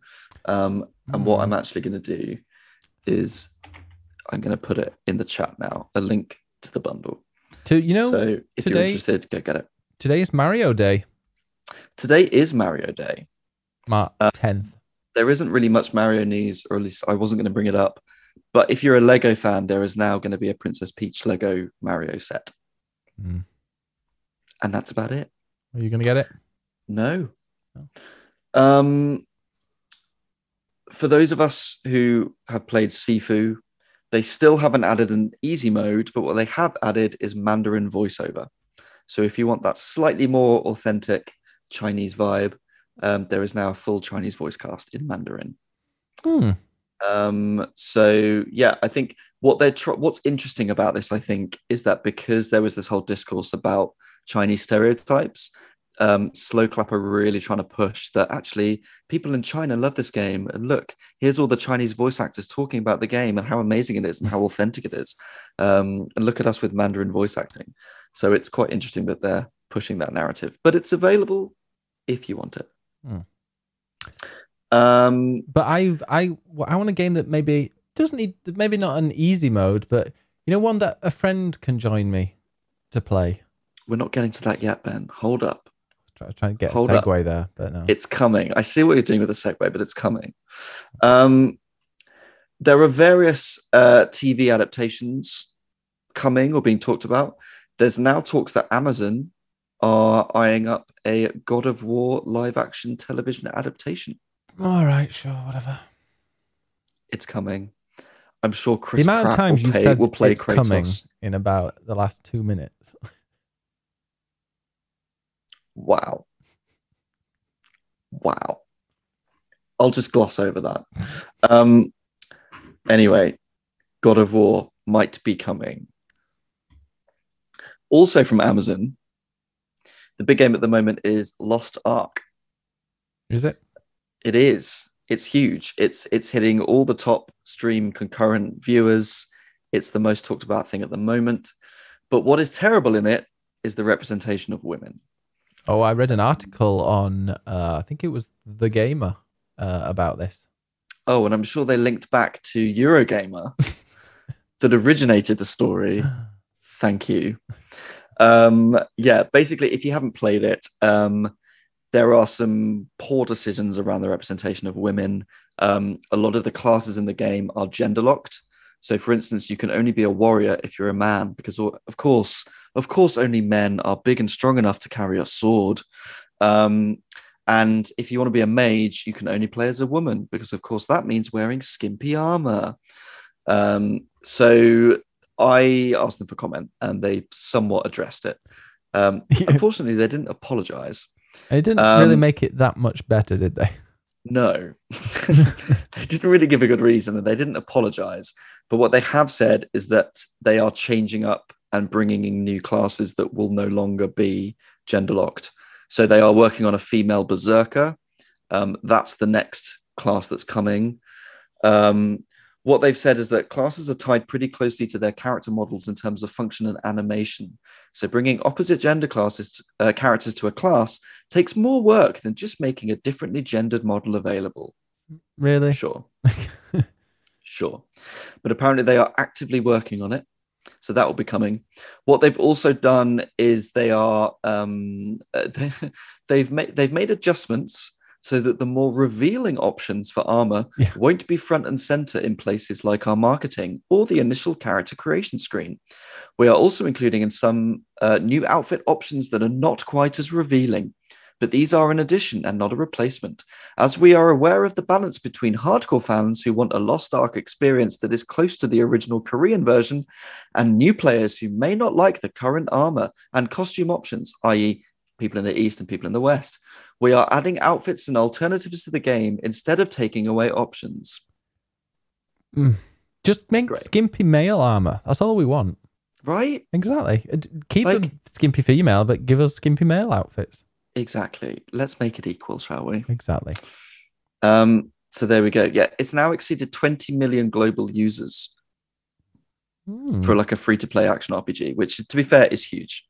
Um, so it is doing very well, but I think in the move from east to west, it's just different cultures, and the game hasn't changed to address that, and they need Yeah. to address that. But things like there there'll be people in Korea saying exactly the same as what you're saying here. But people are like, oh no, it's Korea. They're like this. Like, no, I'm th- Yeah, guarantee there'll be people over there going like, this is demeaning to women. Yeah, they're just not as vocal. Yeah.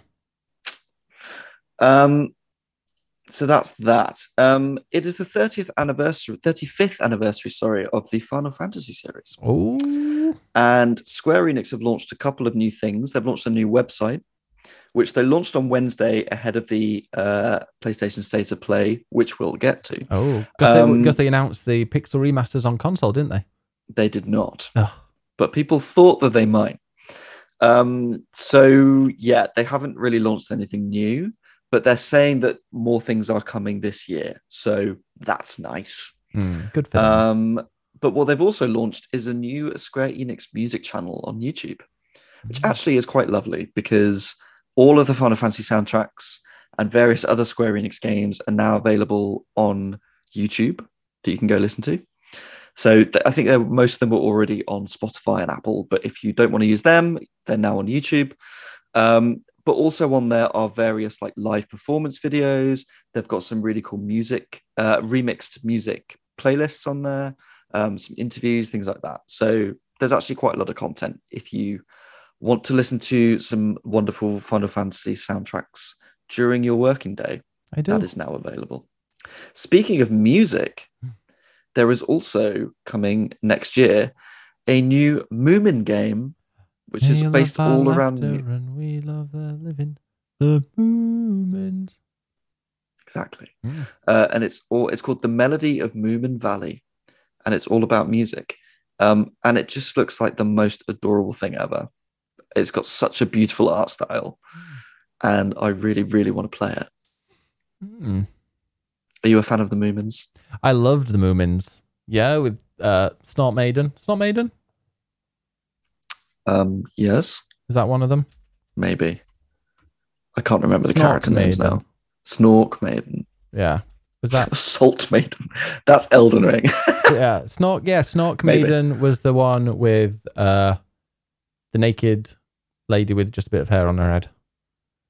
Uh, Do you mean and Little My? no, it was the yeah. What was the little short one? That was uh, That's Little Snuff- My. Oh, who's Snufkin? Moomin can't Papa. Moomintroll, Moomin. Mama, Hattifattener, Snork Maiden, Snufkin, and Little My. Yes, Little My.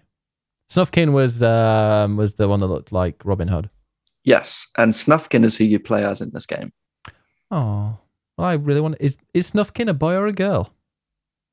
What do you think? Um, that's a very good question. I feel like Snufkin's a boy. Snufkin is a boy. Yeah. Is Snufkin a Moomin in love? Is this a Google question? His best friend is Snufkin, whom is assumed by many Moomin fans. Who's Moomin?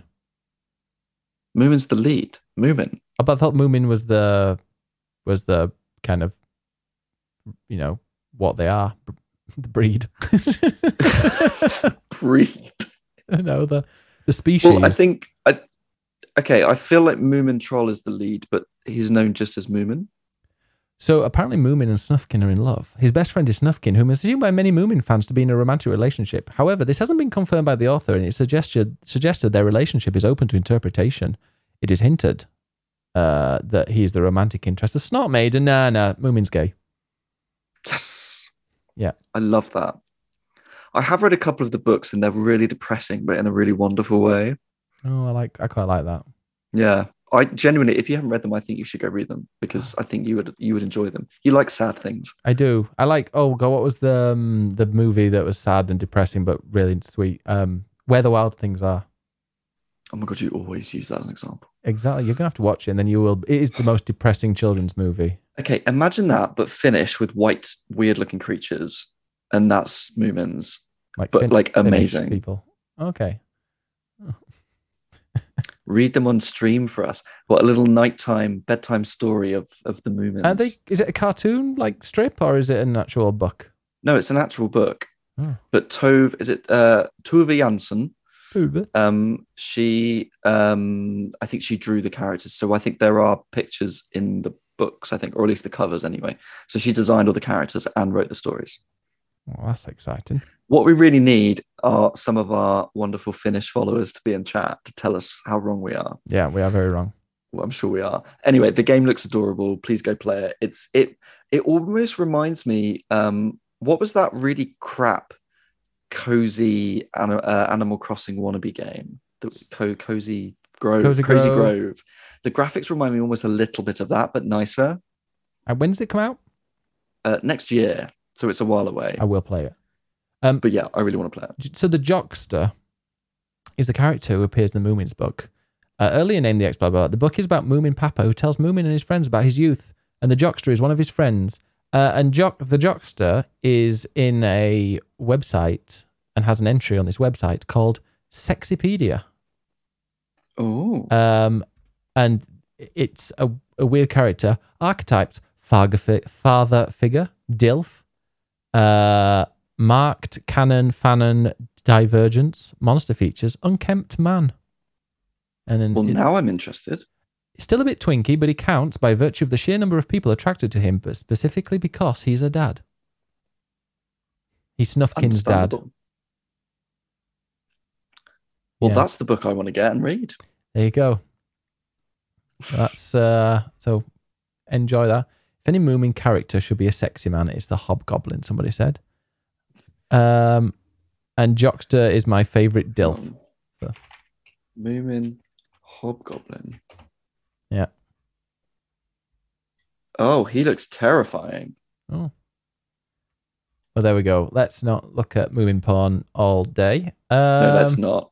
Um, let's move on to our final news piece, which was last night. Oh yeah. It was the Sony PlayStation State of Play. And it was amazing. It was dire, is what it was. Eh, well, I don't think play it was is dire. I don't think well. There were a lot of games I'd be like, you know what, if you give me that for free, I'd play it. Yeah, Ed brought up a cozy game, and within a few minutes, we're talking about porn. That's true. Sorry. There was one thing in it that definitely piqued my interest. Well, well, well. Let's just run through what was announced very quickly, and we'll talk about it as we go. Dino so Crisis. the first, the first was was not Dino Crisis. Oh. It was Exoprimal, that looks like Capcom have done a Netflix of what's popular. Let's throw together mechs and multiplayer and dinosaur zombies yeah, and put them all together in a game. literally, those dinosaurs could have been replaced with zombies, and it would be the same game. Why are they raining from the sky? Because they were like, It's like maybe it was a zombie game, and they were like, oh, there's so many zombie games. Can we just change them? What about dinosaurs? Yeah, okay, let's just turn them into dinosaurs. awful, Mm. absolutely awful. Um, Aye, We then got- fun.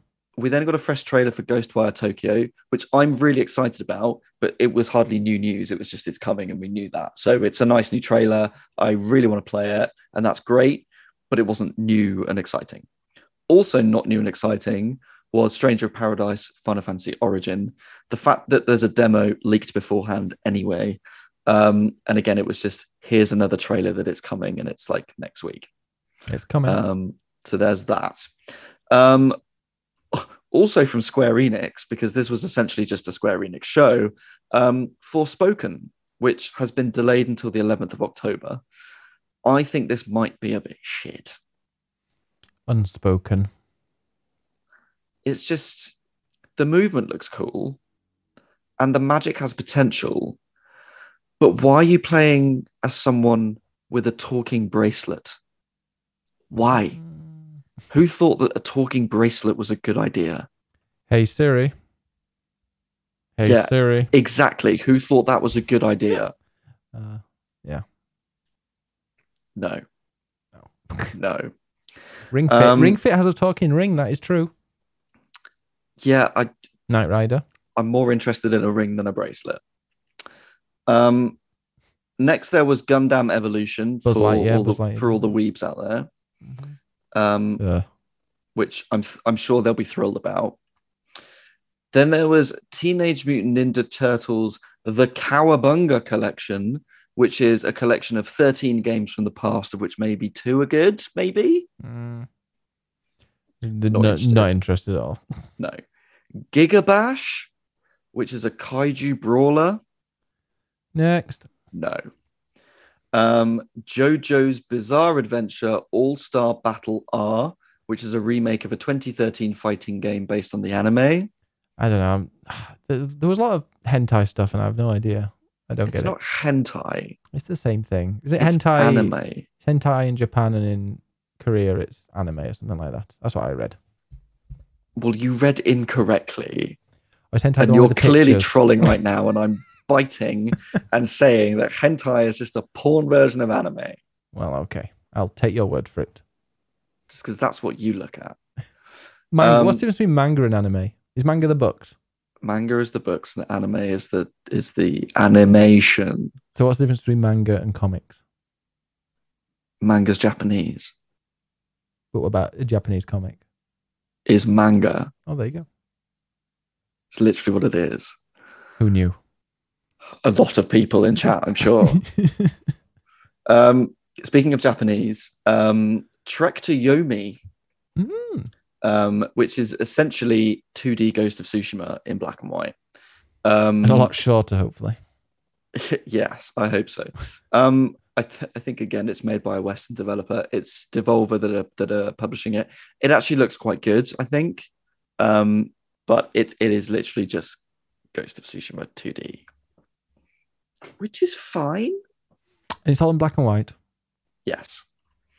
Um, then we had the surprise and the best thing of of the presentation, Even I like this. which is that Returnal is getting a co-op mode.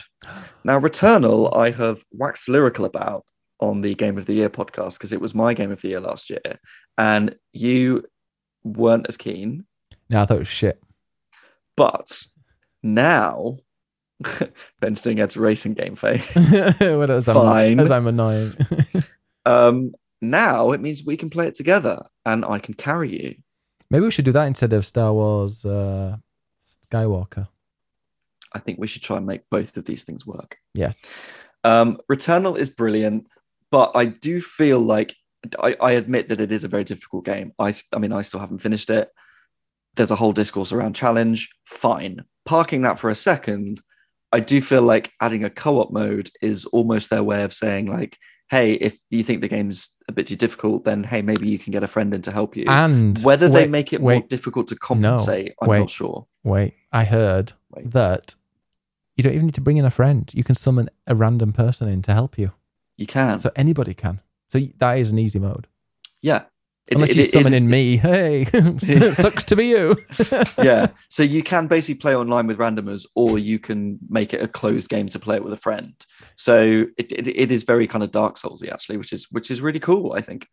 Um, Driving into a ditch isn't parking. look, I'm going to live that look, down. I'm talking to Ben. I'm just trying to make a you know I'm trying to make this relatable by using a driving pun. That's all that was. and just got red, Um, red to filth. They are They're also adding a survival mode where you're going up a, tower to see how far you can get. I'm less interested in that, but I think co-op in Returnal is actually is actually cool. So Yeah. that was really that was a nice addition. Also, it's a free update, Yeah.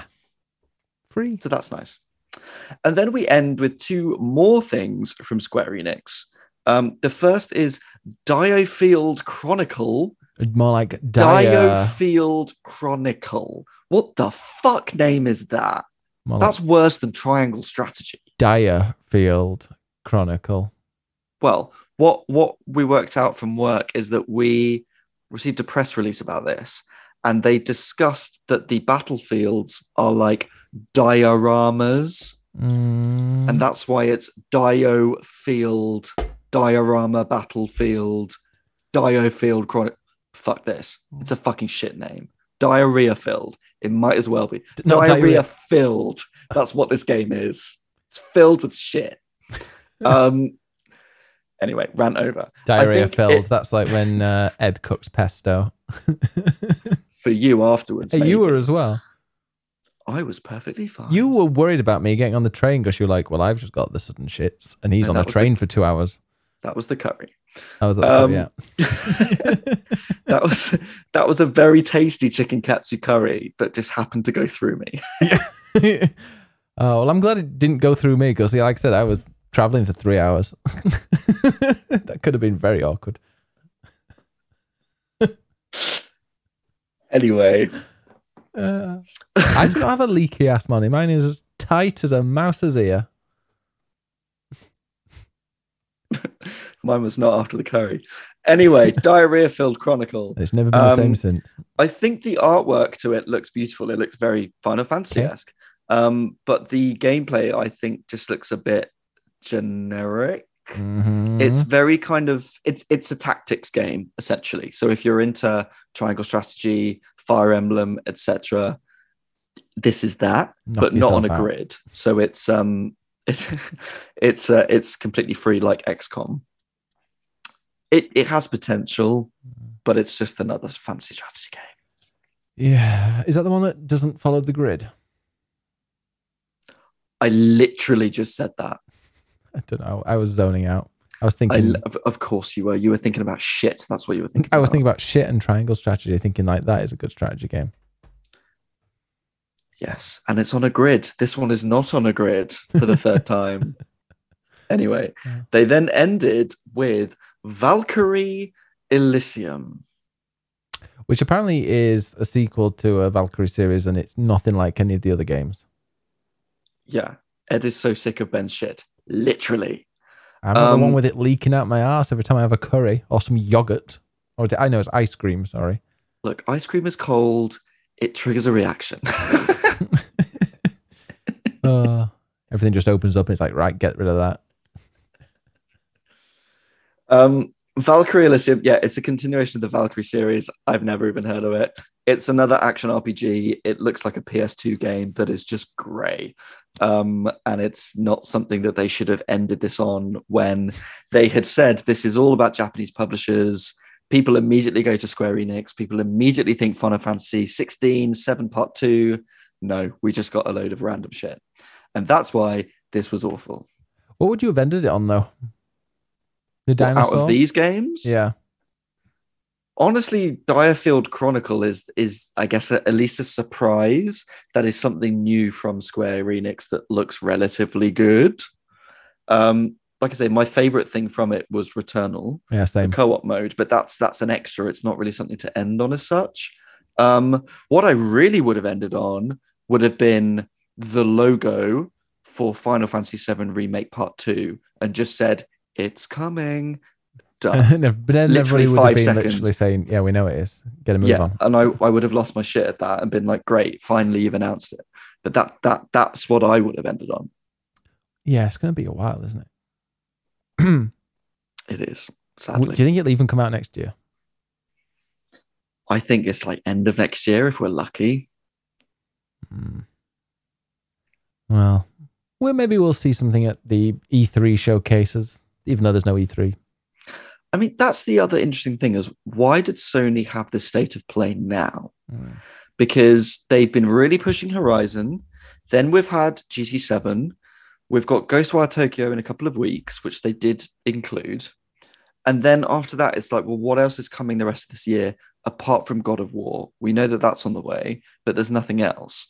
So clearly they're trying to say, you know, there is more to look forward to this year, but why these games and why now? And I guess one theory is that, you know, a lot of publishers, because of the situation in in Ukraine with Russia, people are pulling out of selling things in Russia. They don't want to announce anything big right now that, you know, a lot of games are being pushed back and things like that. So it's not the best time. But then if people are pulling out, why continue with this entire presentation? Like, why not Yeah. just postpone it? You see, Advance Um, Wars got delayed as well. It did. But I think you did. play as Russia in one of them or something like that. So kind of. I mean, literally, it's all about tanks and modern warfare. I know it might be cartoony, but it's not the time. Um, so I think that might be a theory for this. But you know, I think now they've done this, we probably won't hear from Sony again. Really, I reckon until E3 in June. Mm.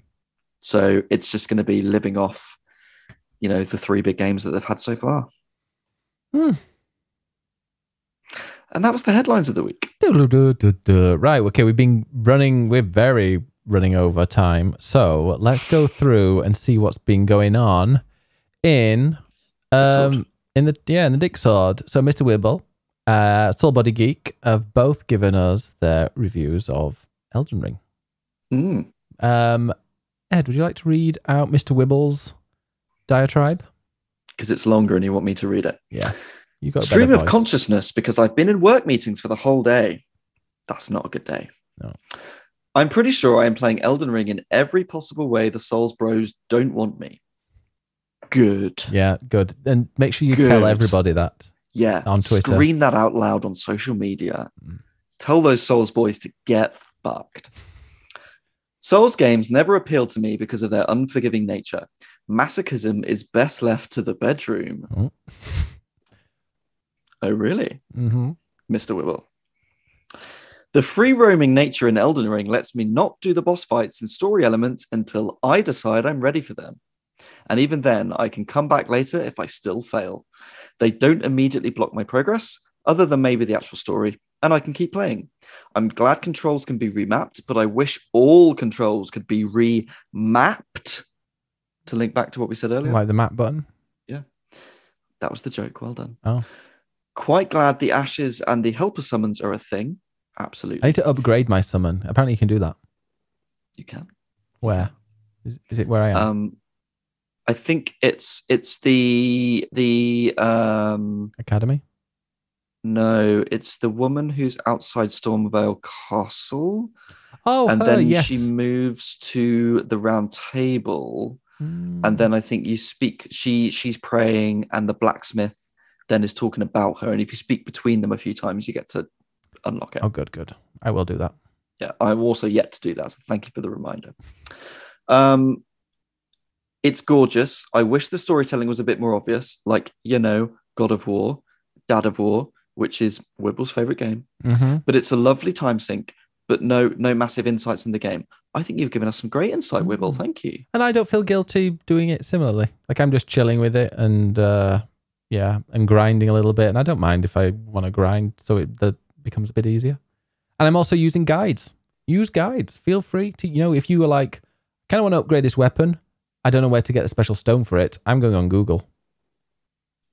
Well, that's what's interesting is that you don't even need to look at a guide. You can just like chat with the community because because everyone's playing it, but everyone's playing it in a different way and discovering their own thing. So actually, you can just you know you and I chat, or you chat with other streamers. Wibble, Capt, I know have been playing it, and you know whoever else. Like join a stream and be like, oh, so hang on, you're playing it in a totally different way. Where have you been? What have you seen? And it just you know with that chat, you just unlock new things, which is really cool. Hmm. Um, what has Amanda been saying, Ben? Uh, she says uh, everything I said. I won't do the Canadian accent. Everything I said last week, hey. Uh, I'm still really. I wouldn't dream of doing that. I'm still really enjoying it. The feeling of beating an enemy I've been stuck on is actually thrilling. I'm still finding places I've never explored before, even without pushing through some of the bosses. Uh, I'm constantly amazed at how massive the map is and how detailed each area is. I never, I've never ever taken as many screenshots of a game. Yeah, I've been taking some as well. It could really do with a photo mode. It might not be the Mm. world's prettiest, but some of the places you go, you're like, no, I really want a picture of that. Mm. Um, like Wibble, I do also wish there was more obvious storytelling. Would make this game perfect to me. And it's interesting. Amanda said like she's surprised how massive the map is, but compared to quite a few other open world games, like modern open world games, it isn't any bigger than those. But it just feels more because there are all these little hidden secrets in there. Um, and it's not like the actual square meters or whatever isn't bigger than you know Horizon or like Red Dead Redemption Two. It just they've they've used the space so well. Yeah. Well, speaking of the map size and speaking of really stunning, beautiful areas, have you yet gone down the well? I haven't been down the well yet. No. I would recommend going down the well. Mm, where is this well? Oh, you said near the bears. Yes, there is a well to the east of the starting area near the bears. Hmm, Should I use my souls first? No, Okay. there there is a point of grace very soon down the well, but I would recommend going down there Maybe I will. because it's uh yeah, it's it's a lovely little surprise. Okay, I will. This is Soho? uh showing people Wolf Daddy. I don't know Wolf Daddy. Um, Capt, what is what is your take on Elden Ring? Because I know that you're playing it, and I know you said earlier that you're changing to a different class, and I'm quite jealous of your um, of your faith builds that you're building.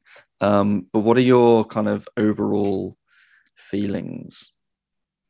Um, and also, yeah, the the, the Welly is actually a, a bar in Soho. The Welly.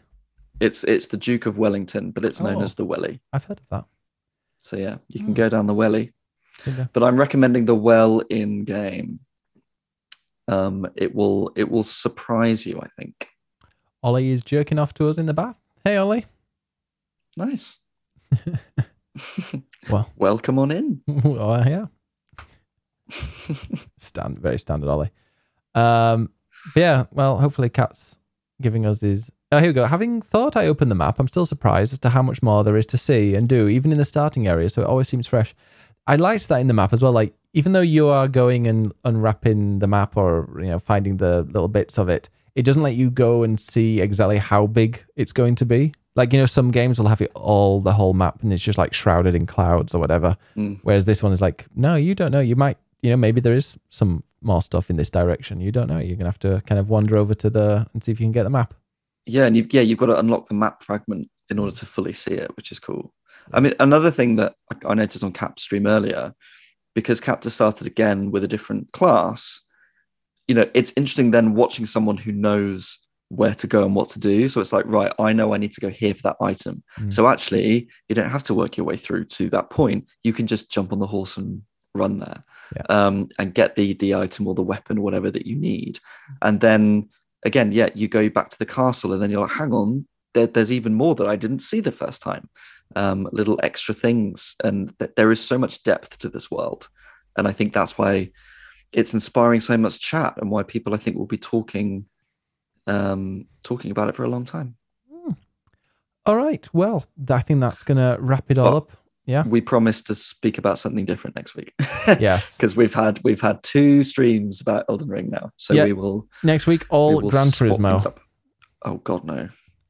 No, I'll probably I'll probably be talking about this game, Triangle Strategy. Triangle strategy. Immerse yourself in a deep branching story. Choices give rise to conflict. Pixel and 3D graphics meet in HD 2D. Confront the enemy in complex strategic battles. I'm, intrigued. I am intrigued. I'm also intrigued. I'm really looking forward to you getting bored after an hour and then giving it to me. Yeah. And the game. I knew that was coming, literally. Oh. And on that note, yeah. Ed, where can we find you? you can find me at ed underscore nights with an N on Twitch, Twitter, and my writing on Eurogamer.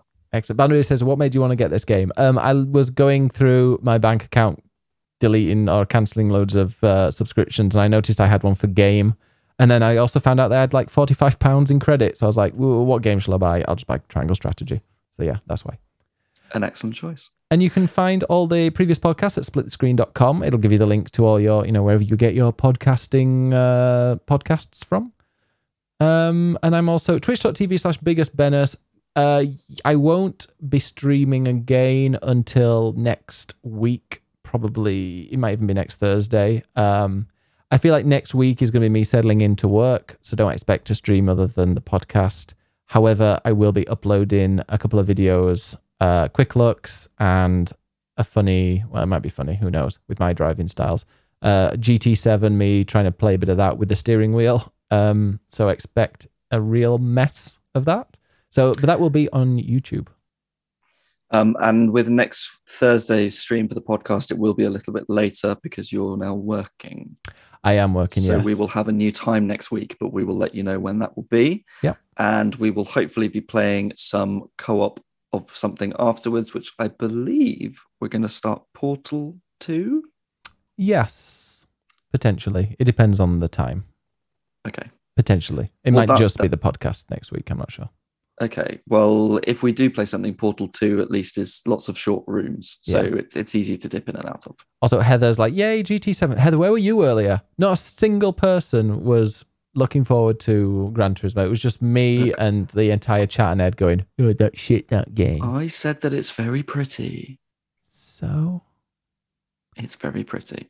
Um, also, just to repeat, Vanessa, we had on earlier, Pleasantly Twisted. Um, please, please, please go follow her. Uh, Pleasantly Twisted TWSTD. Mm-hmm. Exactly. So, well, I will. We will see you next week uh, on Split the Screen. Are we doing the funny little thing at the end? You can do it. We are. We always do it. You can do it. It sounds weird. See you all next week. Bye. Be there or be split. Bye.